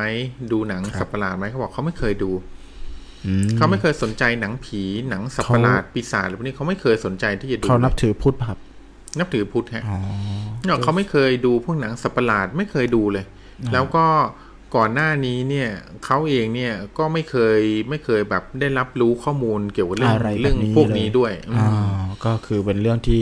มหัศจรรย์ว่างั้นดีกว่า เออเออตอนนี้เราทวนกิจกรรมให้ครับแฟนเพจเราฟังหน่อยดีไหมครับ คุณเงาหัวแม็กครับผมครับก็ทักทายคุณออนหน่อยนะครับ สวัสดีทุกท่านที่เข้ามานะครับ ไม่ว่าจะเป็นอ่าคุณออนนะฮะแล้วก็ท่านอื่นที่ไม่ได้ทักทายเข้ามาเนาะสวัสดีทุกท่านอีกรอบหนึ่งนะครับ วันนี้ เราอยู่กับไลฟ์เงาหัวนะฮะ ผ่านไปกับหลาย ๆ เรื่องที่พี่ทั้งพี่จักรีแล้วก็พี่ทอยเนี่ยนำมาเล่าผมว่าวันนี้นี่เด็ดจริง ๆ แทบจะไม่ต้องหาคิวรับสายเลย แต่ว่ามีพี่เบิ้มนะฮะ จองคิวไว้ เดี๋ยวเราจะปลีกเวลารับสายพี่เบิ้มนะฮะแต่ก่อนจะถึงเวลานั้นขอขายของกันสักนิดหนึ่งนะฮะด้วยกิจกรรมของเราเนี่ยนี่เลยตั้งอยู่ข้างหน้านี้นะครับ ผู้สนับสนุนรายการของเรานั่นก็คือ ลาลาน่าสแน็คนะครับ ใครที่ชอบกินสแน็คยามค่ำคืนนะกลัวอ้วนนะอันนี้ไม่น่าอ้วนนะ เท่าที่ผมกินแล้วไม่น่าอ้วนเน้นบวม ก็คืออร่อยมากนะฮะใครที่ชอบ snack เนี่ย จะเป็นลักษณะเหมือนข้าวข้าวอะไรข้าวแตนข้าวแตนข้าวแตนข้าวแตนนะครับผมก็มี 3 รสชาติณตอนนี้นะ แต่จริงๆ แล้วมีหลายรสชาติติดตามได้ที่เพจ Lala Snack ลานะครับนา Snack Lalana Snack นะครับ เดี๋ยวผมสะกดให้นะครับกดครับสะกดสะกดให้ L A L A Los Angeles ไม่ใช่โว้ย LA สองทีครับ L A สองครั้งนะครับ L A L A N A S N A C K นะครับผมใครที่เอ่ออยากได้ snack อร่อยอร่อยนะครับ ไปที่เพจได้เลยนะครับ Lala Snack นะฮะแล้วกิจกรรมลาลา Lalana Snack นะครับเดี๋ยวโดนขอไปเดี๋ยวโดนยึดสปอนเซอร์ยึดสปอนเซอร์ลาลานาสแน็คนะฮะแล้วก็กิจกรรมของเราคือ ที่พี่จักรีถือตอนนี้นะครับ ให้ทุกคนลองเดารสชาติ มาหนึ่งคนละหนึ่งรสชาตินะครับว่าพี่จักรีแกะอยู่ตอนเนี้ยที่หันซองด้านหลังอยู่ตอนเนี้ยเป็นรสชาติอะไรนะฮะเดี๋ยวผมบอกให้ว่าเอ่อมีคาราเมล แล้วก็บัตเตอร์ นะครับแล้วก็ชีสชีสนะครับผมสามรสชาติเนี้ยหนึ่งในรสชาติเนี้ยเป็นรสชาติอะไร ลองพิมพ์เข้ามานะครับผมเดี๋ยวเราจะสุ่มแจกนะเดี๋ยวเราจะเปิดเฉลย อันเนี้ยสุ่มแจกแต่อันเนี้ยสุ่มแดก เดี๋ยวเราจะเฉลยท้ายรายการนะครับแน่กิจกรรมของเราเนาะอย่าลืมร่วมสนุกกันนะครับผม อย่างน้อยได้มีขนมอร่อยๆ ไปทานนะ ฟรีๆเลยเราส่งให้นะครับอืมใครที่จะได้กินนี้บ้าง ใครบ้างอ่า ใครใครบ้างที่จะได้ของขนมของเรา ใช่ใช่กิจกรรมไหนบ้างหนึ่งคือกิจกรรมที่ตอบเข้ามาว่าที่ผมกินอยู่เนี่ย เป็นกิจเป็นอ่ารสอะไรรสชาติอะไรใน Lalana Snack ครับผมนะครับกับในสามรสชาติในสามรสชาตินี้นะครับ มี butter มี butter คาราเมลมีคาราเมลและชีสชีสนะครับ แล้วก็อีกแบบหนึ่งที่คุณก็จะสามารถได้กินเลย ก็คือ ไปซื้อที่เพจ Lalana Snack แล้วจะบอกทำไมแล้วอีกอย่างหนึงก็คือ ใครก็ตามที่โทรมา โทรเข้ามาเล่าเรื่องผีกัครับบเราผมนะครับอืมเอาไปเลยครับหนึ่งห่อนะครับอืมอืมคุณมินพัฒน์อยากกินไหมล่ะ อร่อยนะบอกเลยครับผม มันไม่ใช่ข้าวแตนธรรมดานะครับท่านผู้ฟังข้าวแตนยังไงครับอืมมันเป็นข้าวแตนที่ไม่ธรรมดาฮะเป็นข้าวแต่นชยันวิชัยครับข้าวแตนปกติเนี่ย เราจะเห็นแบบเป็นข้าวแล้วก็แบบทำพองๆใช่ไหมแล้วก็มีน้ำราดอยู่ข้างบนนิดๆเงี้ย คือแบบมันจะร่วนๆน่ะ แต่ข้าวแตนอันเนี้ยคือแบบมันเป็นข้าวแตนที่ปรุงรสนะฮะแล้วก็เคลือบหน้าด้วยชีส butter หรือคาราเมลแล้วเนี่ยมันนะครับมีเอกลักษณ์เขาบอกว่าอะไรนะ แบบงาอะไรมดมดๆสักอย่างอืมเอ่องาอะไรลองลองลองหาหาข้อมูลแล้วที่สำคัญผมว่ามันหอมมากเลยนะออใช่หอมจากงานี้แหละงาอืมอะไรสักอย่างเนี่ยแกะซองออกมาเนี่ยด้บลแกะซองออกมาเนี่ยหอมแบบหอมเลยฮะเคือหแบมบที่ไม่ใช่กระเทียมเลยอะเออหอม อืมอืมเอาคือหอมเขาเรียกว่ามากๆอะคือแบบคนกินผมว่ากินเนี่ยคำแรกต้องเนี่ยชอบอะเนี่ยหยุดไม่ได้เลยล่ะเออเป็นงาขี้ม่อน เอองาขี้ม่อนของคนเชียงใหม่ขี้อะม่อนเขาผมไม่แน่ใจว่าสำเนียงถูกไหมนะ แต่ว่าขายงาขี้ม่อนเออใช่ใช่งาขี้ม่อนนี่แหละนะครับ เป็นงาที่เอาไว้เคลือบมันจะกลิ่นหอมของมันเนี่ยอืมคือจะแตกต่างกับข้าวแตนทั่วไปมาก คือเอาง่ายๆเนี่ยที่เรากินเนี่ยคือข้าวแตนเป็นแค่ชื่อให้เรียกเข้าใจง่ายอืมแต่พอเรากินครับเราไม่รู้สึกถึงความเป็นข้าวแตนในแบบที่เราเคยกินเลย เขาบอกใช่ว่าครับสแน็คตัวเนี้ยอะจะได้ขายเก่กงลิ่นจะได้กลิ่นอายของความเป็นท้องถิ่นอ่าอ่าความเป็นพื้นหอบ้านพื้นภาคเมืองเหนือปะกับเอ่อความเป็นกำเมืองเหรอเขาความเป็นกำเมืองกำเมืองกำเมืองกำเมืองอ่าใครภาคเหนือบ้างตอนนี้ก็มาอุดหนุนกันได้นะครับอืมอ๋อมาช่วยกันขายครับเก่งผมขายบอกเก่งเลยครับวันนี้ไม่ผิดหวังรสชาติดีมากรสชาติดีมากอร่อยมาก อยากให้ลองชิมพี่นัททายมาคาราเมลครับอ่าอ่า พี่เบิ้มบอกรสซาซูมิอันนี้ไม่มีนะครับอ่าพี่เบิ้มนะครับผมพี่เบิ้น่าจะผิดช่องผิดผิดช่องครับพี่เบิ้มพี่พี่ผิดช่องพี่ดูไลฟ์อะไรอยู่ตอนนี้ซาชิมิอะไรอย่างเงี้ยโทรศัพท์พี่ผมว่ามีปัญหาเออพี่โทรเข้าผิดที่แล้วอะอ่ามินท์พัฒน์บอกว่าไปแต่งเรื่องแป๊บอ่าอืมอยากกินไหมล่ะคุณมิ้นไปแต่งเรื่องมาเลยมาเล่าเลยมาเออเลยใช่รับไปเลยหนึ่งซอง แต่อ่าในในระหว่างที่เรารอพี่เบิ้มบ้านบึ้มนะครับในการไฟล์ไอ ไลน์คอเข้ามานะครับ ผมก็มีเรื่องเล่าเกี่ยวกับระลึกชาติอันหนึ่งเป็นเรื่องเล่าสั้น ๆนะครับ เป็นเรื่องเล่าที่ผมก็โทรไปถามเพื่อนอ่าคนหนึ่งแล้วเขาก็บอกว่ามีเพื่อนคนหนึ่งก็มีเรื่องอะไรประมาณนี้ก็เลยต่อสายถึงเพื่อนคนนั้นอืมนะครับ ผมก็ได้รับรู้มาอย่างหนึ่งเลยคือ จริง ๆ การระลึกชาติเนี่ยมันมีมันมีทั้งแบบที่เราเล่าให้ให้เราฟังแล้วไม่มีแบบแปลกๆด้วยนะ อืมมีแบบแปลกๆจนอย่างถึไรงครับผมถึงขั้นชีวิตเลยอืม ครับมีคนตายจากเรื่องระลึกชาติด้วยอืครับมครับเรื่องผมนี้เป็นเรื่องที่เกิดขึ้นกับน้าของเพื่อนคนนี้นะครับ เป็นน้าน้าที่อ่าพูดง่ายๆคือ มีเขาเนี่ยเขาเนี่ยฝันนะครับอืมฝันถึงเอ่อชจริง ๆ คล้าย ๆ กับสิ่งที่ตอนแรกอะ่ะกะจะจะเล่าเรื่องนี้เอ่อเลยโยงกับเรื่องของเงาหัวแม็ก ว่าแบบเป็นทหารอะไรเงี้ยอืมโบราณแต่จริงๆมันเป็นเรื่องของน้าคนนี้อะที่เขาอะฝันถึงถึงทหารโบราณครับผมนะครับทหารโบราณแล้วก็แต่ว่าเขาฝันว่าเขาอะเป็นทหารนะอืมแต่ว่าแต่แต่ชาติเนี้ยพบเนี้ยเป็นผู้หญิงอืมแต่ก่อนหนั้นนะเขาเป็นผู้ชายเขาบอกว่าเขาอะเป็นผู้ชาย แล้วก็ฆ่าซื้อสู้รบกันในสนามรบนี่แหละฆ่ากัน มีการฆ่าฟันกัน แล้วเขาบอกว่าเขาก็ไปแทงเอาก็ แทงเอ่อ ศัตรูนะครับอืมแทงฟันฆ่าศัตรูเชือดคอศัตรูอะไรเงี้ยแล้วมันทำให้เขาว่าฝันร้าย คือชาติเนี้ยทำให้เขาฝันร้าย อืมนะครับเขาจะฝันเขาจะฝันบ่อยมากนะครับฝันติดต่อกันบางที ถ้าเครียดมากๆ ก็จะฝันเรื่องนี้ ถ้าเครียดมากๆ ก็จะฝันเรื่องนี้ นานๆไปก็คือเมื่อไหร่ที่ไม่เครียดไม่อะไรมาก ก็จะไม่ฝันครับผมจนเติบโตมาจนเป็นคนอายุกลางวัยกลางคน ก็ค่อนข้างหนักขึ้นอืมเพราะสมัยก่อนเป็นเด็กถูกไหมมันก็จะไม่ค่อยเครียดมาก ครับผมอ่าคือ พอเริ่มเครียดมาปุ๊บความฝันเนี่ยก็ทวีคูณอ๋อมันจะหนักขึ้นอืมโหดร้ายขึ้นนะครับโหดร้ายขึ้นหนักขึ้น แล้วทีเนี้ยมันเกิดเกิด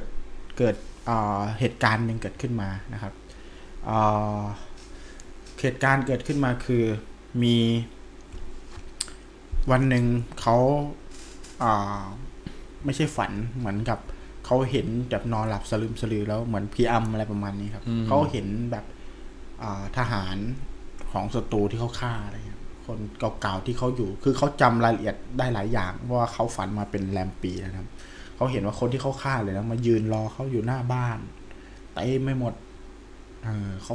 เขาเห็นแบบอืมเหมือนแบบครึ่งหลับครึ่งตื่นแล้วก็เห็นยืนอ้อมเขายืนล้อมเขาบ้างอะไรบ้าง คือกลายเป็นว่า ทำให้สุขภาพจิตเขาย่ำแย่ อืมย่ำแย่ มีหนักขึ้นแล้วก็เริ่มสื่อสารกับเขาด้วยอืมตอนแรกก็อาจจะแค่เข้ามันอยู่ในฝัน อ่า เป็นเหตุการณ์เก่าๆนะครับ พอหลังๆก็เริ่มเริ่มมาข้างนอกคือออกมาแบบขรียกออกมาให้ว่เห็นออกมาให้เห็นแบบสลึมสลืออมครับหลังๆเริ่มสื่อสารอืมอืมนะครับ สื่อสารเหมือนมาทวงอืมอืมมาทวงชีวิตคืนฆ่ากูทำไม อะไรแบบเนี้ยเริ่มหนักข้อขึ้นอืมจนเขาต้องแบบเข้าโรงพยาบาลประสาทนะครับ เข้าโรงพยาบาลประสาทจนในที่สุดก็ต้องแสดงความเสียใจคือ เขาก็ผูกคอเสียชีวิตอืมเพราะเขาก็เขียนเอาไว้ว่า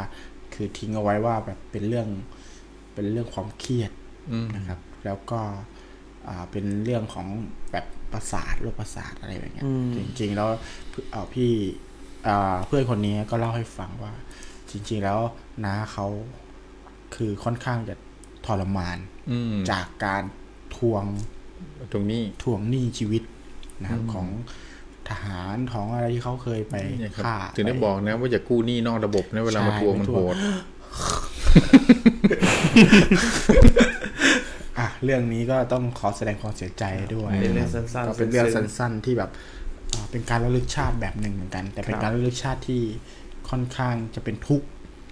ครับผมเห็นไหมฮะคุณผู้ฟังเห็นไหมครับ เห็นภาพไหมว่าการที่ถ้าคนเรากลับชาติมาเกิดได้มาเกิดใหม่เนี่ยแล้วเราระลึกถึงเรื่องของในชาติที่แล้วได้เนี่ย เรื่องราวมันจะยุ่งเหยิงขนาดไหน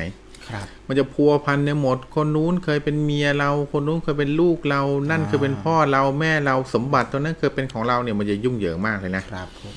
เพราะฉะนั้นเกิดมาโดยไม่มีความทรงจำในชาติที่แล้วเนี่ยผมว่าดีกว่านะครับ คนจีนก็มีการเล่าเรื่องนี้ไว้เหมือนกันนะครับว่าเวลาคนที่ตายไปแล้วนะครับครับ ไปถึงตำหนักยมพบาลแล้วเนี่ย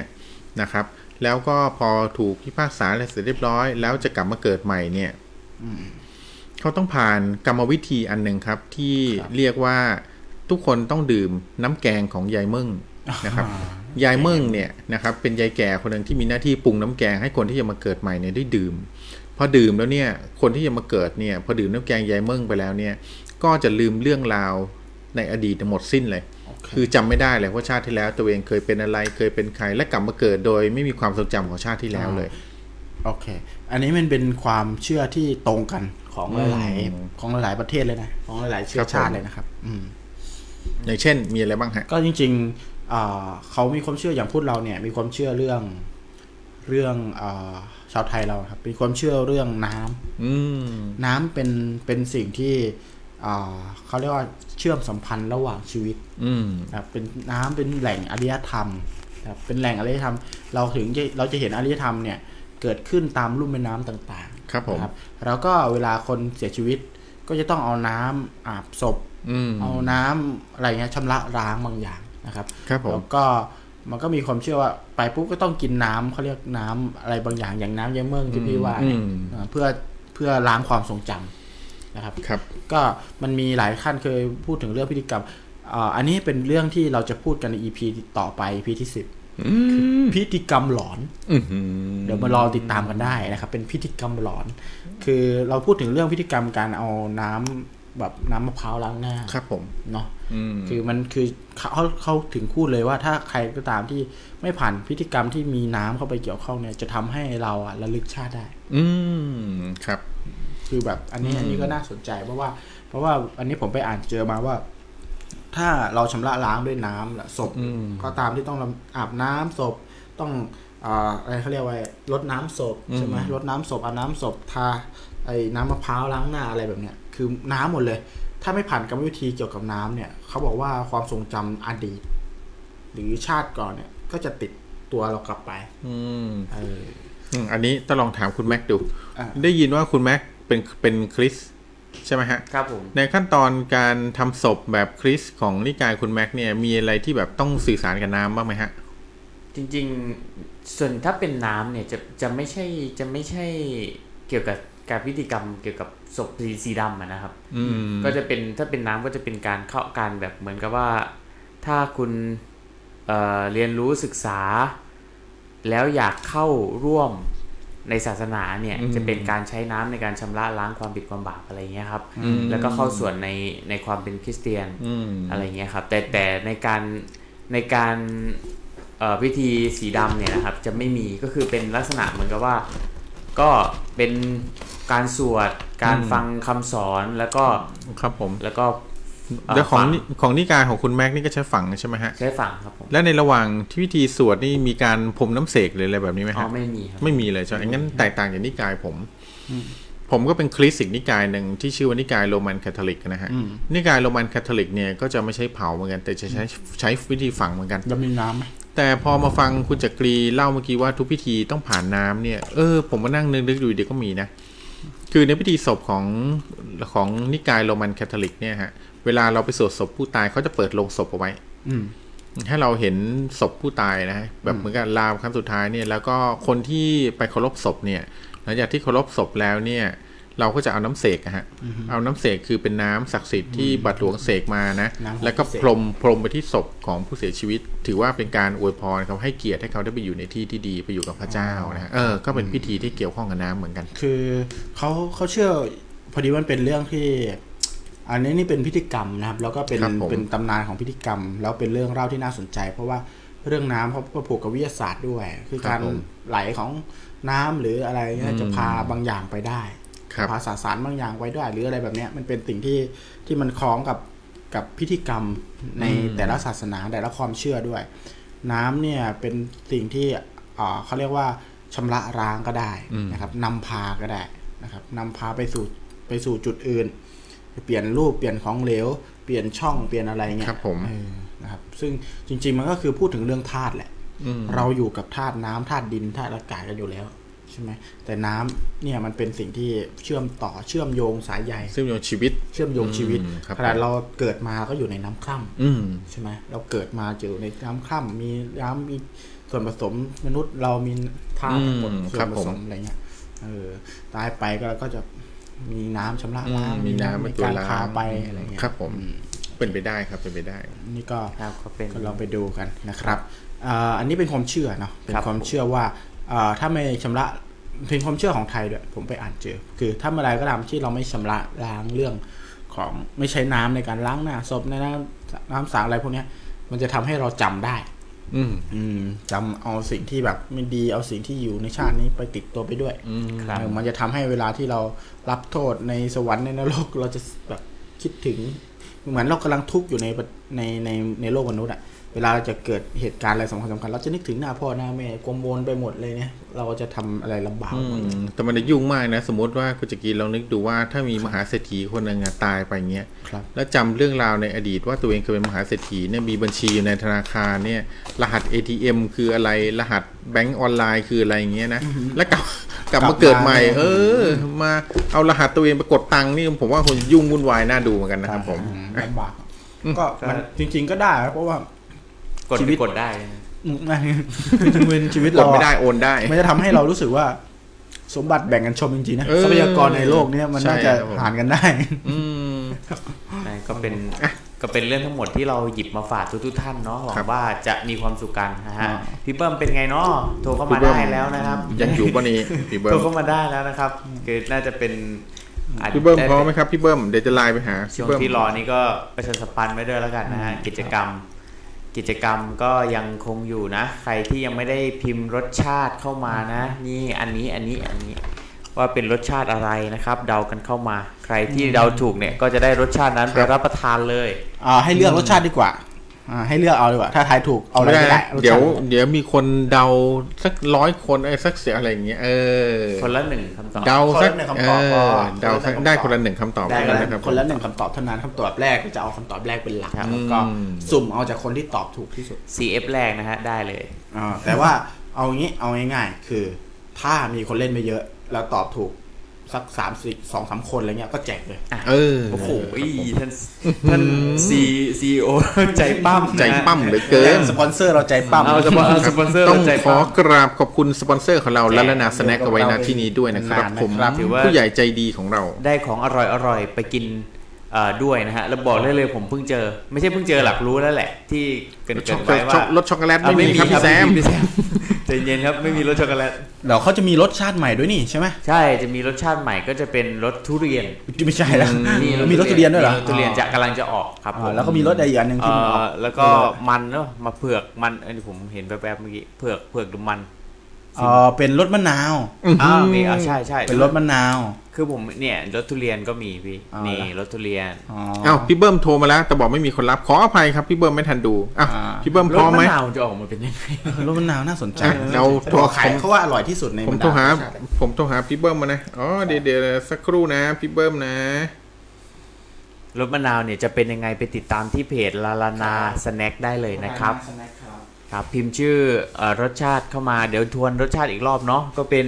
คาราเมลบัตเตอร์แล้วก็ชีสอะรบกวนพี่เบิ้มอีกทีหนึ่งครับผม สวัสดีครับพี่เบิ้มยังอะรบกวนพี่เบิ้มโทรเข้ามาอีกทีนะครับ พี่เบิ้มครับ ก็อ่าพิมพ์กันเข้ามาเนาะขอบคุณเอ่อแปดท่านที่ยังอยู่ด้วยกันนะครับ แล้วก็ใน YouTube อีก2ท่าน ใน YouTube อีก 2 ท่านอ่าเราออนแอร์ทั้ง 2 ช่องทางครับ เราไลฟ์ทั้งสองช่องทางเลย ไม่ว่าจะเป็นช่องทาง Facebook แล้วก็ YouTube นะครับอ้าวพี่เบิ้มมาแล้วครับผม อ่า สวัสดีครับพี่เบิ้มครับสวัสดีครับพี่เงาหัวเบิ้มบ้านเบิ้มครับผมสวัสดีครับผมได้ยินไหมครับ ได้ยินชัดเจนครับพี่เบิ้มครับ วันนี้พี่เบิ้มมีเรื่องอะไรมาแบ่งปันให้เราฟังครับผม อืมวันนี้ตอนอะไรนะระลึกชาติครับระลึกชาติระลึกชาติ ครับผมผม ก็จะมีเรื่องเล่าโอ้โหเรื่องของพี่เบิ้มน่ากลัวมากเลยนะคยัรับงผมครับพี่อะเชิญครับพี่เบิ้มขออภัยคยัรับงผมยังครับผมพอดีมีเพื่อนของผมนะครับผมเขามีพ่อเป็นวิศวกร เกี่ยวกับว่าการสร้างหมู่บ้านสร้างอะไรเงี้ยครับผมอืมครับครับผม แล้วก็เขาจะเล่าให้ฟังว่า เนี่ยเขาระลึกชาติได้ว่า เมื่อก่อนอะเขาเป็น คนงานก่อสร้าง แต่ตอนเนี้ยเขามาเป็นลูกเจ้าของก่อสร้างก็คือลูกเจ้าของวิศวกรคนเนี้ย ซึ่งเป็นเพื่อนสนิทของผมเลย ชื่อว่าไอ้โน้ตครับครับผมครับ โน้ตเอ๊ะเวลเวลาเหลืออีกกี่นาทีนะครับอ๋อเอาเชิญเลยครับ เชิญนะครับเดี๋ยวเป็นได้ครึ่งชั่วโมงแล้วครับพี่พี่เบิ้มอะผมให้พี่เบิ้มไม่เกิน5นาทีดีกว่าเดี๋ยวพี่ ครับผม ซึ่งไอ้ไอ้โน้ตเนี่ยครับพ่อเขาชื่อดีลุงดีหรือพ่อดีเนี่ยพ่อดีคือพ่อไอ้โน้ตเนี่ย เป็นคนที่แบบว่านิสัยแย่มาก เป็นคนโอ้โหที่แบบอันนี้ออกออกอากาศได้ใช่ไหมเขาเขาเป็นวิศวกรแบบว่า เขาต้องคุมลูกน้องไงเขาก็ต้องแบบเฮ้ยมึงอย่างว่าอย่างเงี้ยอ่าแต่ผมเป็นเพื่อนเพื่อนลูกเขาอย่างเงี้ยเขาก็เขาก็จะเรียกผมประมาณเนี้ยว่าเฮ้ยไอ้เบิ้มมึงอะไรอย่างเงี้ยทำสบายได้อะไรอย่างเงี้ยแต่เขาก็ เป็นแสดงสายดี แต่ว่าบางอย่างแกแข็งไงอะไรอย่างเงี้ยลักษณะอย่างเงี้ยแต่ว่าเพื่อนผมไอ้โน้ตอะมันก็เล่าให้ฟังว่า เมื่อก่อนอะเขาเป็นชาวอะไรอะก่อสร้างคนธรรมดาอย่างเงี้ยแต่ว่าเขาระลึกชาติขึ้นมาได้ เขาเล่าให้ผมฟังนะแต่ตอนเนี้ยเขาเป็นลูกเจ้าของละเขาบอกว่าเมื่อก่อนอะลุงดีอะพ่อดีเนี่ยคนเนี้ยเขาชอบแบบนิสัยแบบ เกเรก้าวร้าวแต่เป็นทำอะไรแบบ แล้วก็ไม่รับผิดชอบอะไรอย่างเงี้ยอืมฮัลโหลครับครับผมฟังอยู่นะครับ แล้วก็ทีเนี้ยสะพานก่อนที่เข้าหมู่บ้านเนี้ยหมู่บ้านเนี้ยก็คือหมู่บ้านของของลุงลุงดีครับผมลุงดีสร้างขึ้นมา แล้วก็ไอ้โน้ตเนี่ย มันเป็นชาว ชาวพม่าหรืออะไรไม่รู้อะอืมแต่ว่าเป็นตอนเนี้ยเป็นลูกเจ้าของ เนี่ยเขาบอกว่าเนี่ยเมื่อก่อนอะ กูก็เป็นคนธรรมดา แต่ว่าตอนเนี้ยกูมาเป็นลูกเจ้าของเพราะว่า กูจะต้องมาทวงคืนทวงสิทธิ์คืนอืมเพราะว่าตอนนั้นอะลุงดีอะเขาไปทำสั่งเขาไม่ได้ทำหรอกแต่เขาสั่งให้ลูกน้อง แต่ลูกน้องเขาอาจจะตัดเปิดละเลย คือเอาลวดสลิงนะครับ ก่อนข้ามสะพานเข้าหมู่บ้านนะครับผมเขาไม่เก็บให้ละเอียด แล้วก็เนี่ยเพื่อนผมเนี่ย ขี่มอเตอร์ไซค์มาอย่างแรงแล้วก็ปรากฏว่ามาโดนลวดสลิงบาดคออืมคอขาดตาย ครับผมอืมอันนี้เขาขาดบาดตายเลยนะอืม แล้วก็ลึกชาติขึ้นมาเพราะว่าคอที่คอบาดตายเนี่ยเพราะว่าลุงดีเนี่ยเป็นคนทอืมำเขาเลยมาเกิดเป็นมาเป็นลูกของเนี่ย ครับผมเขาเล่าให้ฟังก่อนก่อนหน้านั้นก่อนที่ผมจะเนี่ยเวลาลุงดีแกเมาอะไรเงี้ยแกบอกว่าเฮ้ยเบิ้มไปซื้ออะไรให้กินหน่อยผมก็ไปกับไอ้โน้ตไอ้โน้ตก็ขี่มอเตอร์ไซค์ไป ก่อนขึ้นสะพานเนี่ยไอ้โน้ตมันชอบร้องทุกทีแบบมันผวาครับอืมเวลาก่อนจะข้ามเข้าหมู่บ้านครับเฮ้ยมันกลัวกระสับกระส่ายแบบตัวมันจะเกร็งร้องบางทีก็ร้องโอ๊ยโอ๊ยอะไรอย่างเงี้ยอืมด้วยความเจ็บปวดผมก็เอ๊ะเฮ้ยมึงเป็นอะไรไวะไอ้โน้ต อะไรเงี้ยไอ้โน้ตก็เล่าให้ผมประมาณเนี้ยแล้วผมก็เลยมาเล่าให้รายการเนี่ยฟังว่าโอ้เฮ้ยจริง ๆ มันมีเยอะรายละเอียดเยอะอย่างนี้นะถ้าเกิดไม่ดึกกว่านี้ถ้าเกิดผมยิงตั้งแต่ spot ตอนแรกอะผมจะละเอียดกว่านี้ตอนนี้มันอ๋ออืมอืมมันครับ เดี๋ยวผมโอเคเปิดรายการเอาไว้ให้พี่เบิ้มเล่าเองเลยสามชั่วโมงโอเคอยู่พี่เบิ้มฟังดูว่าก็อะเดี๋ยวพี่ทอยสรุปให้ชาติฟังอยู่เหมือนกัน อืมแล้วพี่ทอยสรุปให้ฟังหเอน่อยออืมครับผม ได้ครับเป็นเรื่องเป็นเรื่องที่เป็นเรื่องที่ดีครับพี่เบิ้มนะครับงั้นพี่เบิ้มมีชื่อเรื่องไหมชื่อเรื่องนี้พี่เบิ้มตั้งชื่อว่าอะไรชื่อเรื่องว่า พ่อมึงจะเร็วแต่มึงเป็นคนทำมากเลยอ๋อชื่อเรื่องมันจะยาวแต่ดูฟังดูจะงงๆหน่อยเพราะว่าที่มาที่ไปอะทำเพราะว่า โน้ตอะเป็นคนที่แบบธรรมะธรรมโมมาก แต่พ่อเขาแบบ เกเรอืมทุกวันเนี้ยเขายังเรียกผมเฮ้ยไอ้เบิ้มอะไรอย่างเงี้ยอืมผมรู้สึกว่าอืมมันแย่นะอะไรเงี้ยลุงทำไมไม่เรียกโอเคดีบ้างอะไรเงี้ยนะอืมเขาอาจจะมีความเป็นอัตภานนิดๆเพราะว่าเขาต้องคุมคนงานก่อสร้างเป็นนักเลงเป็นนักเลงคนอ่าต่างไม่ใช่ชาอัติตภานคนต่างด้าวอะไรอย่างนี้นะฮะอ่าอ่าครับผมอืมอืมอืมโอเคพี่เบิ้มขอบคุณมากเลยนะครับคผรับมพี่เบิ้มขอบคุณนะครับนะครับ เดี๋ยวส่งขนมไปให้เนอะพี่เบิ้มแล้วส่งส่งที่อยู่มาด้วยนะ ส่งมาที่อยู่มาด้วยครันะบโอ เคเดี๋คยวรับเดี๋ยวนะอะเดี๋ยวเดี๋ยวนะขอเดี๋อียวกนิดนึงได้ไหมได้คครัรับบพี่ได้อะเนี่ยผมก็ถามว่าเฮ้ยไอ้โน้ตเวลามึงข้ามสะพานมึงจะระลึกชาติไปถึงไหนวะกูถามจริงๆทำไมมึงจะเจ็บปวดตอนเวลาข้ามสะพานกลับบ้านอะไรอย่างเงี้ยมันมันล่วงเลยมาเยอะแล้วกี่ชาติแล้วอะไรอย่างเงี้ยใช่ไหมครับอืมแต่เขาบอกว่าที่กูก่อนที่ขึ้นสะพานอะมันจะมีลูกระนาดอืมแล้วก็มันเพื่อนผมไอ้โน้นก็กลัวผมตกรถอืมผมก็จะเกาะมันแน่น แล้วก็ที่ผมไปซื้อให้ลุงดีเนี่ย ก็คือพวกข้าวต้มหรือว่าก๋วยเตี๋ยวมันร้อนครับมันไปจี้หลังไอ้โน้ตไอ้โน้ตมันก็เลยมาว่ามาอีกเลยเอาไปอีกหนึ่งฮาไม่เลยอะขอยึดขนมคืนนะอะขอยึดขอยึดขนมคืนนะครับพี่เบิ้ม ขอยึดของรางวัลคืนนะครับพี่ ขอบคุณมากครับอะโอเคพี่เบิ้มไปละเอาพี่รียบร้เบิ้อยมทิ้งทิ้งพี่เบิ้หามไว้หนึ่งหาพี่เบิ้มทิ้งไว้หนึ่งฮาแล้วไปอย่างไม่บอกเลยครับครับอืมอ๋อ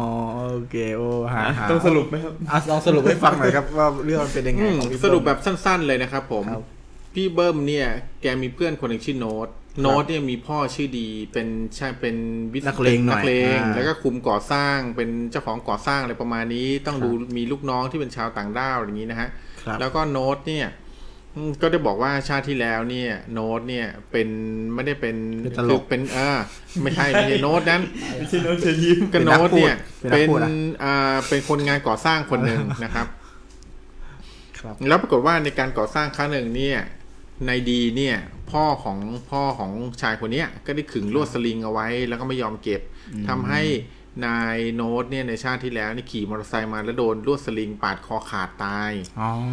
ชาตินี้ก็เลยกลับมาเกิดเป็นลูกของนายดี เพื่อครับมาล้างแค้นประมาณนั้นนะครับอ๋อแล้วก็เขาจะรู้สึกว่าทุกครั้งเวลาขึ้นสะพานเนี่ยกับคุณเบิ้มมันจะรู้สึกว่าเวลาขึ้นสะพานเขาต้องรู้สึกแบบหวาดกลัวทุกครั้งอ๋อก็หมืคือนพี่ชาติเบิ้มที่จะแล้วรู้สึกว่าคุณโน้ตเนี่ยอืมหวาดกลัวนะครับเพราะว่าเขาตายตรงนั้นไงเขาโดนอ่าลวดสลิงบาดคอขาดไงอ่า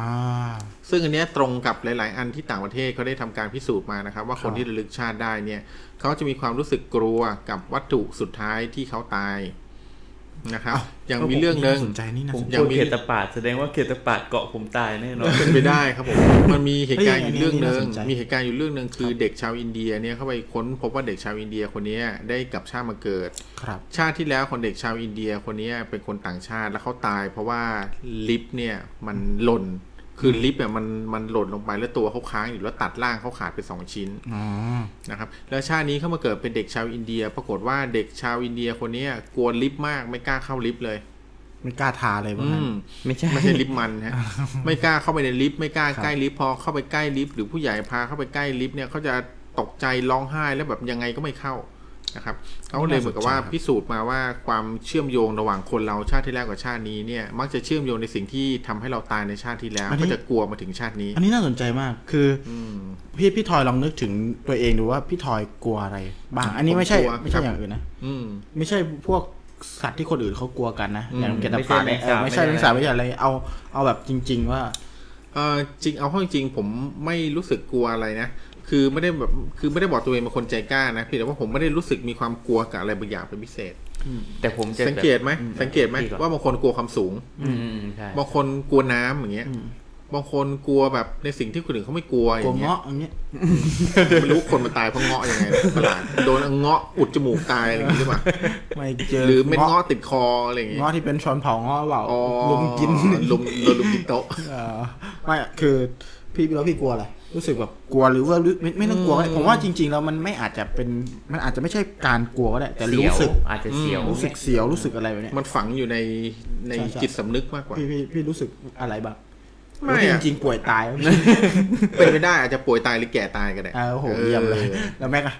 ผมจะเป็นพวกเสียงไอเสียงโฟม เสียงแบบที่มันแบบกระจกซึกซึกซึกซึกเสียงโฟมซึกซึกซึกซึกอันเนี้ยชาติที่แล้วโดนกระจกบาดตายเอ้ยแต่แต่ผมเคี้ยวกระจกได้เกี่ยวกับ คือสำหรับพี่อะรู้สึกเลยตั้งแต่เด็ก แล้วทุกวันนี้ก็ยังทำแล้วรู้สึกว่าตอนเนี้ยแตกต่าง อืม คือคือมีการเปลี่ยนแปลงในร่างกายอะบางอย่าง ก็คืออ้วนขึ้น ไม่ใช่ ตอนเด็กอะ รู้สึกเสียวคอมากอืมแล้วก็เป็นคนเก่งคอตลอดเวลา คือเมื่อพอเริ่มกลัว คือเห็นอะไรก็ตามที่แบบ แบบคนเดินมาอะไรเห็นคอเขายืดๆอะไรเงี้ยนะอืมจะรู้สึกเสียวคอจะพยายามหดคออย่างนี้เลย แล้วก็จับจับคอแล้วก็คือเก่งจนแบบ ตอนตอนเนี้ย รู้สึกว่าคอตัวเองอะจะใหญ่มากเพราะเก่งคือเก่งเหมือนมีแต่กล้ามคอกันเลยเออเราสังเกตดูเลยออคือผมอะกลัวมากเลยใหญ่เก้ยกลัวเหมือนเล่นกล้ามคอมาเล่นกล้ามคอจริงเอ้ยแล้วมันเก่งตั้งแต่เด็กอืมผมเก่งตั้งแต่เด็กแบบมันรู้สึกว่าเหมือนคอมันจะใหญ่ขึ้น แต่ไม่ใช่ประเภทแบบว่ากึกกึกกึกอะไรไม่ใช่ไม่ใช่หรู้สึกเหมือนเหมันจะมีอะไรมาบาดคอตลอดเวลาอ่าอันเนี้ยเนี่ยคือเสียวตลอดเลย หรือว่าตอนโดนคอขาดถ่ายเดี๋ยวนะคือจะมันก็เป็นไปได้นะ หรือชาติที่แล้วคืออาจจะเกียงคอคือแบบยื่นคอไปดูข้อสอบเขาแล้วโดนครูเอาไม้ตีคอพอดีอะไรอย่างเอองี้พอพูดถึงเรื่องชาติเนี่ยผมเนี่ยโดนทักมันตั้งแต่เด็กแล้วว่าตัวเองอะเป็นเหมือนเป็นช้าง อ๋อชาติที่แล้วเหรอฮะก็เพราะว่าผมมีหน้าวันได้เห็นครูจักรีดูดน้ำอยู่ใช่ใช่อยู่เล่นน้ำเอ้ยไม่ใช่ช้างน้ำเนี่ย คือผมมีรูหลายคนมีรูเหมือนผมเลยนะครับผมรู้อะไรรูเหมือนเป็นรูคือตั้งแต่เกิดมันจะมีรูตรงตรงหูเงี้ยเนี่ยอืมเป็นรูอ๋อเนี่ยเป็นรูเงี้ยอืมเขาบอกว่าช้าง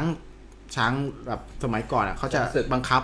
เขาจะบังคับด้วยการเอาตะขออะเกี่ยวเลี้ยวซ้ายเลี้ยวขวาอืมนึกออกไหมครับพอขึ้นปุ๊บเหมือนควานช้างอะจ้องเอาตะขอแบบ เวลาจะเลี้ยวซ้ายใช่ไหมอ่าเกี่ยวจะต้องหูเกี่ยวหูปุ๊บแล้วก็ดึงให้มันเลี้ยวอะไรเงี้ยเนี่ยผมมีรูตั้งแต่ตรงนี้เลย อ๋อเหรอฮะแล้วก็เป็นคนที่ตั้งแต่เด็กอะจะจะชอบเอาหลังถูพื้นถูนู่นนี่นั่นอื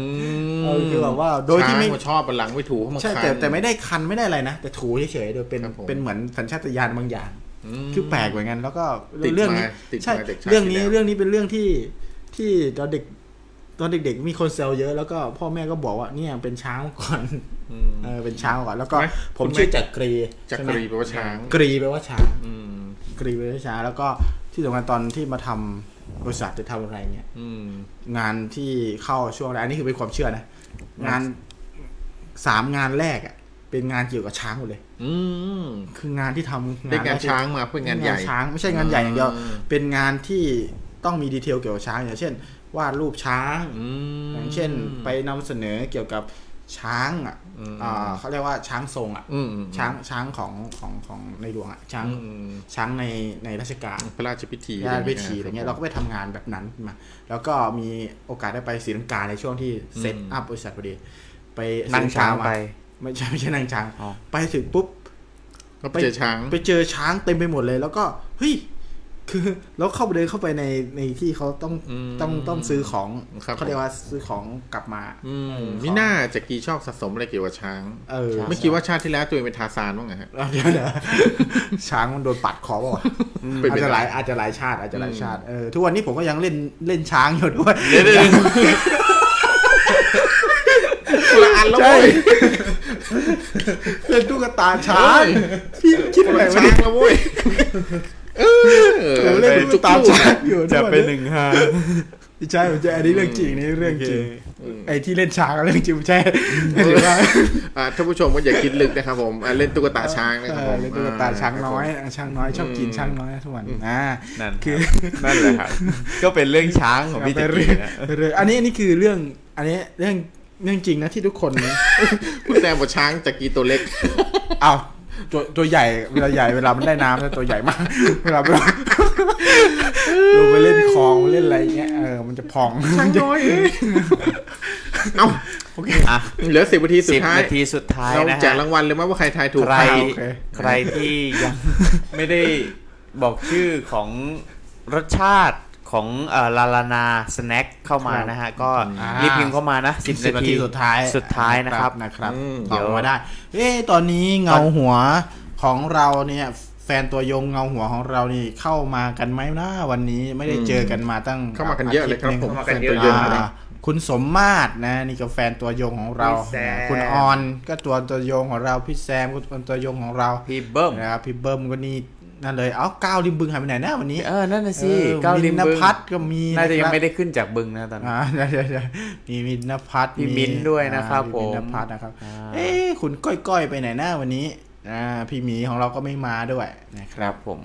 ก็คุณแต่กระก็ต่ายขอบคุณก็ไม่มีทุกท่านที่อยู่ด้วยกัน 13 คนนะ ตอนนี้ครับ13อ่าท่าน วันนี้เนี่ยบอกเลยว่าเรื่องเนี่ยแน่นเอียก แน่นเอียกเลยนะฮะแทบจะไม่มีช่องว่างให้คุณผู้ฟังได้มาเล่าเรื่องเลยนะครับ แต่ว่าก็เป็นเรื่องที่น่าสนใจในหัวข้อวันนี้นะครับ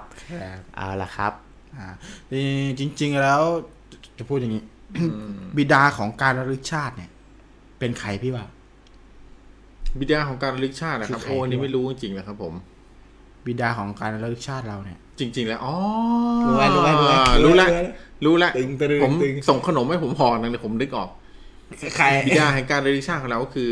องค์พระสัมมาสัมพุทธเจ้านั่นเองคโอ้รับโหผมเพราะว่าท่านเพราะท่านมาระลึแล้วกกี่ชาชาติติโอ้เป็นหมื่นเป็นแสนชาติครับอ่าผมใช่ เรามีอันนี้อันนี้เป็นเป็นผมเพิ่งผมเพิ่งไปไปฟัง YouTube อันหนึ่งมาซึ่งซึ่งสนุกมากเลยเดี๋ยววันจะมาเล่าให้ฟังจริง ๆ มันจะมีชาติหนึ่งของพระพุทธเจ้าที่เป็นขังคกครับผมใช่ไหมอืมเป็นขังคกเป็นขี้ขังคากขี้ขันคากขี้ขันคากเขาเป็นอะไรนะไอ้พญาคันคากพญาคันคากอ๋อเหรอครับผมพญาคันคากท่าน ก็พยายามแมทกับเรื่องพุทธศาสนาเรื่องอะไรอย่างเงี้ยเออก็น่าสนใจเลยเรื่องนี้ คือ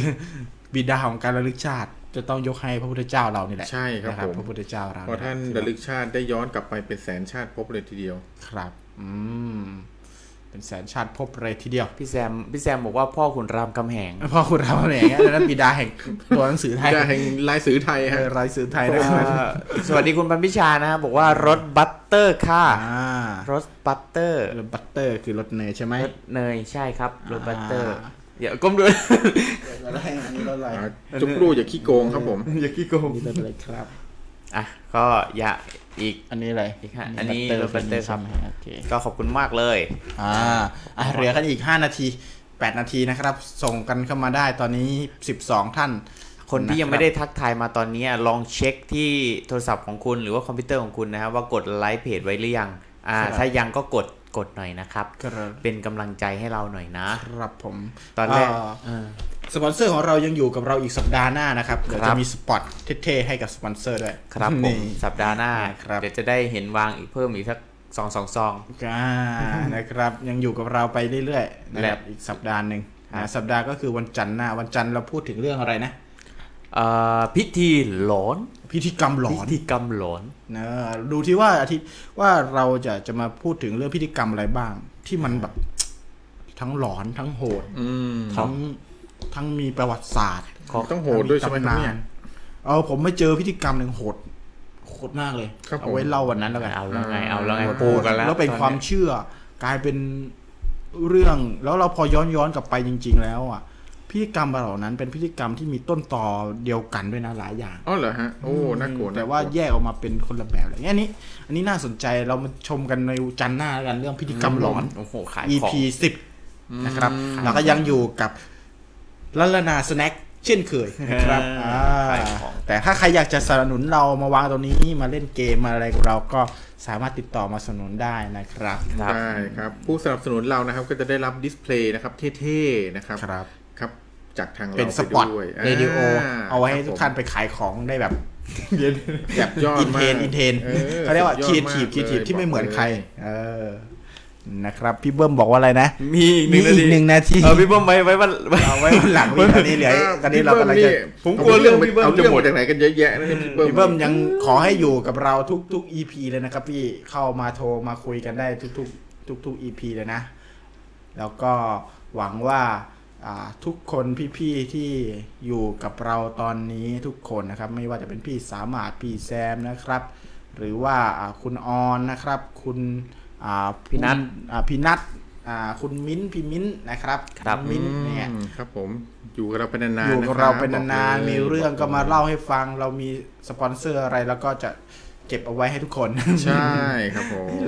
หรือเราแจกให้หมดเลยสิบสองคนเนี่ยตอนนี้เดี๋ยวผมบอกรายชื่อผู้ที่อ่าเอ่อเอ่อบอก รสชาติเข้ามานะฮะ ก็จะมีพี่มิ้นเปเปอร์มิ้นนะฮะคาราเมลคาราเมลครับ แล้วก็พี่สุสมมาตรพี่สามารถสามารถอ่าเอ่อพี่สมมาตรพี่สมมาตรบัตเตอร์ครับผมพี่สมมาตรบอกบัตแล้วเตอร์ก็พี่มิ้นอีกท่านหนึ่งฮะครับพี่มินท์บัตเตอร์เหมือนกันบัตเตอร์นะครับผมแล้วก็พี่ออนออนเนาะอ๋อพี่ออนพี่กออนนะครับกพัธ์ชีสสนะครับผมครับพี่นัทบอกว่าพี่คานัราทเมทิลติคาราเมลอ่าแล้วแล้วก็ล่าสุดครับพี่ พันพันพิพิชาชาพิชา butter ครับ butter นะครับผม butter อืมครับอืมอ๋อเดียวอาเดียวน้องเดียวพันวิชานั่นเองนะครับอืมอ่าเดียวน้องเดียวขอบคุณชื่มากๆน้องเดียวพันพิชานะครับ butter นะครับผมอ่าอะครับในนี้ต้องมีถูกสักคนหนึ่งแหละใช่อ่าใช่ใช่มานี่เพราะว่ามาทั้งสามรสเลยเนาะอ่ามาสามลุ่งเลยรสชาดีติทีอะอีกสี่นาทีสี่นาทีมีเพิ่มไหมครับผม พี่แซมพี่แซมให้สี่นาทีอะไรมาเพิ่มพี่ไหมแซมให้ให้อะอะไรไรมามาพี่แซมพอตเตอร์ให้พี่แซมให้ตกใจมาพี่แซมพอตเตอร์ ยังไม่ให้พี่แซมพอตเตอร์ให้ช็อกโกแลตมามันไม่มีอะพี่แซมใครที่ยังอยู่กับเราตอนนี้ทักทายกันมาหน่อยนะครับ ว่ามีใครไม่มีบ้งจ้ะพี่แซม มีน้องมีแต่ล็รอถกน้องล็อกยังอยู่กับเราไหม่น้องล็อก อืมอ้าวคุณมินเอ่อคุณแม็กครับอ่าครับผมบอกพี่แซมหน่อยครับว่ามันเรามีรถอะไรบ้าง ให้เลือกเอ่อสามรถ รถเบนซ์รถเก๋งไม่จัใช่กรยานครับผมมอเตอร์ไซค์รสคาราเมลครับผมรส butter แล้วก็มีใบให้ชีสสามตัวเลือกเนี่ยอ่า อ่ามีสามตัวเลือกนี่คือใบให้แล้วนะครับผมมีสามตัวเลือกจะได้นคไม่รับต้องออกพี่แซทะเลเป็นช็อกโกแลตนะครับนะคแซรับมจะช็อกโกแลตอย่างเดียวเลยครับผม ยังไม่มีแล้วก็ นะครับช็อกโกแลตยังไม่มีเนาะแล้วก็เดี๋ยวจะมีรสชาติใหม่ อืม ที่เราจะเอามาเล่นในสัปดาห์หน้า อืม ให้ทุกคนไปดูที่เพจของร้านนาสแน็คแล้วครับเตรียมตัวไว้อืม ว่าเราจะเล่นรสชาติไหนครับผมอ่าแล้วเราจะเปิดเป็นแผ่นป้ายเลยอ่าอ่าพี่แผ่นแซป้ายมเลยครับเอ่อพี่แซมน่าจะมีอะไรเข้าใจผิดนะครับผมว่ารถเวสป้าเราก็ไม่มีนะครับเอ่อหักหักแต้มพี่แซมไว้ก่อนนะครับหาไว้เลยหักไว้เลยครับผมเอาพี่แซเอามเป็นว่าพี่แซมพอตเตอร์นะครับ ช่วยส่งของมาให้เรา ส่งของอะไรก็ได้เอาส่งก๋วยเตี๋ยวไอยเตี๋ยวเตี๋ยวไก่ไอยเตี๋ยวเป็ดดีกว่าส่งเตี๋ยวเป็ดที่พี่แซมอ่าทำอยู่ตอนนี้นะครับอ่ามาให้พี่แซเรามเห็นมาแล้วอ่า พี่แซมครับ butter พี่แซม butter เป็นรส butter ครับครับผครับมทีนี้ถ้าพี่แซมเอ่อพี่แซมกวนรายการเรามากๆนะครับ ให้พี่แซมส่งของรางวัลที่พี่แซมมีมาให้รายการเราแทนนะครับตอนนี้น่าจะมีอ่าก๋วยเตี๋ยวเป็ดเจ๊จวงนะครับ มาเลยพี่แซมมาเป็นสปอนเซอร์เราเลยใช่มาสนับสนุนรายการเลย อันนี้เราโฆษณาให้พี่แซมเลยนะพี่แซมอ่าที่บ้านขายก็ก๋วยเตี๋ยวเป็ดเจ๊จวงอยู่นะครับอ่าก๋วยเตี๋ยวเป็ดเจ๊จวงอยู่แถวพันนก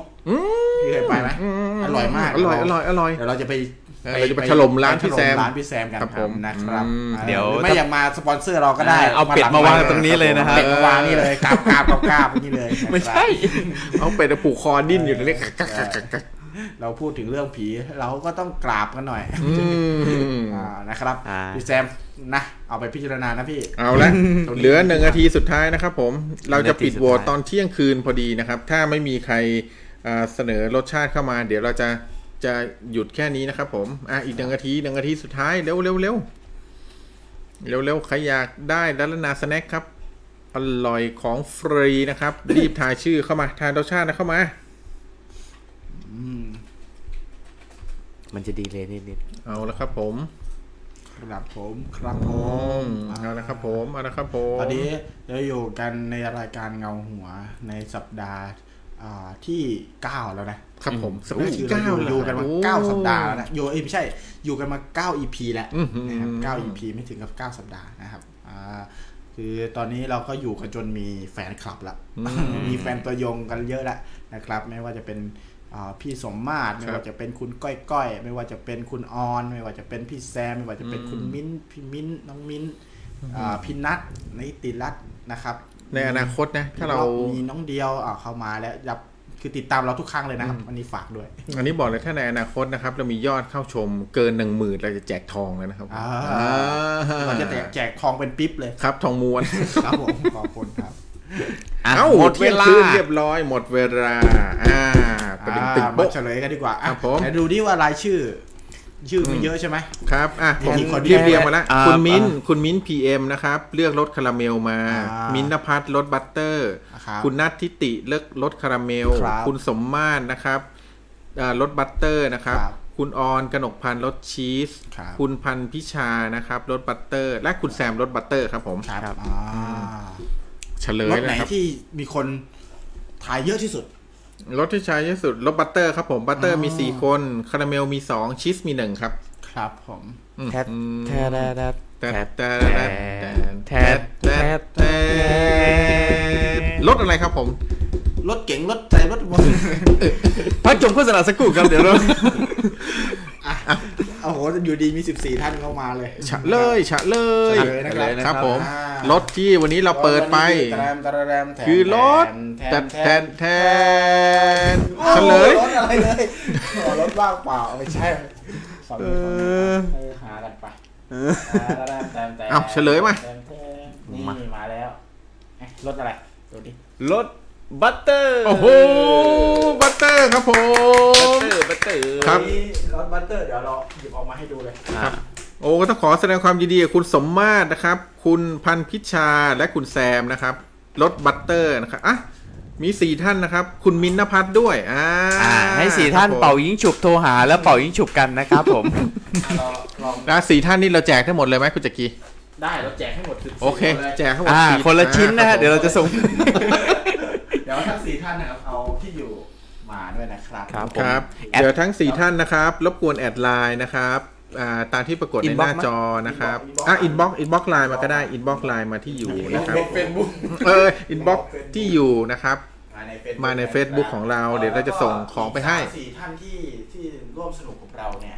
เอ่ออย่าเพิ่งเสียใจนะครับครับผมขอณมากที่ร่วมสนุกกันมานะครับ ครั้งหน้าเราก็ยังแจกอยู่อ่าครับผมเกมง่ายๆแจกด้วยอืมแจกง่ายๆไม่ต้องเสียใจลนะครับ เดี๋ยววันนี้เราจะเราจะกินให้ท่านดูก่อนนะครับผมนะครับแล้วมีสปอนเซอร์เจ้าอื่นด้วย วันอืม วันจันทร์หน้าเราจะมีอีกเจ้าหนึ่งเข้ามาที่อร่อยเหมือนกัน ที่อร่อยเหมือนกันแล้วอ่าเป็นสินค้าที่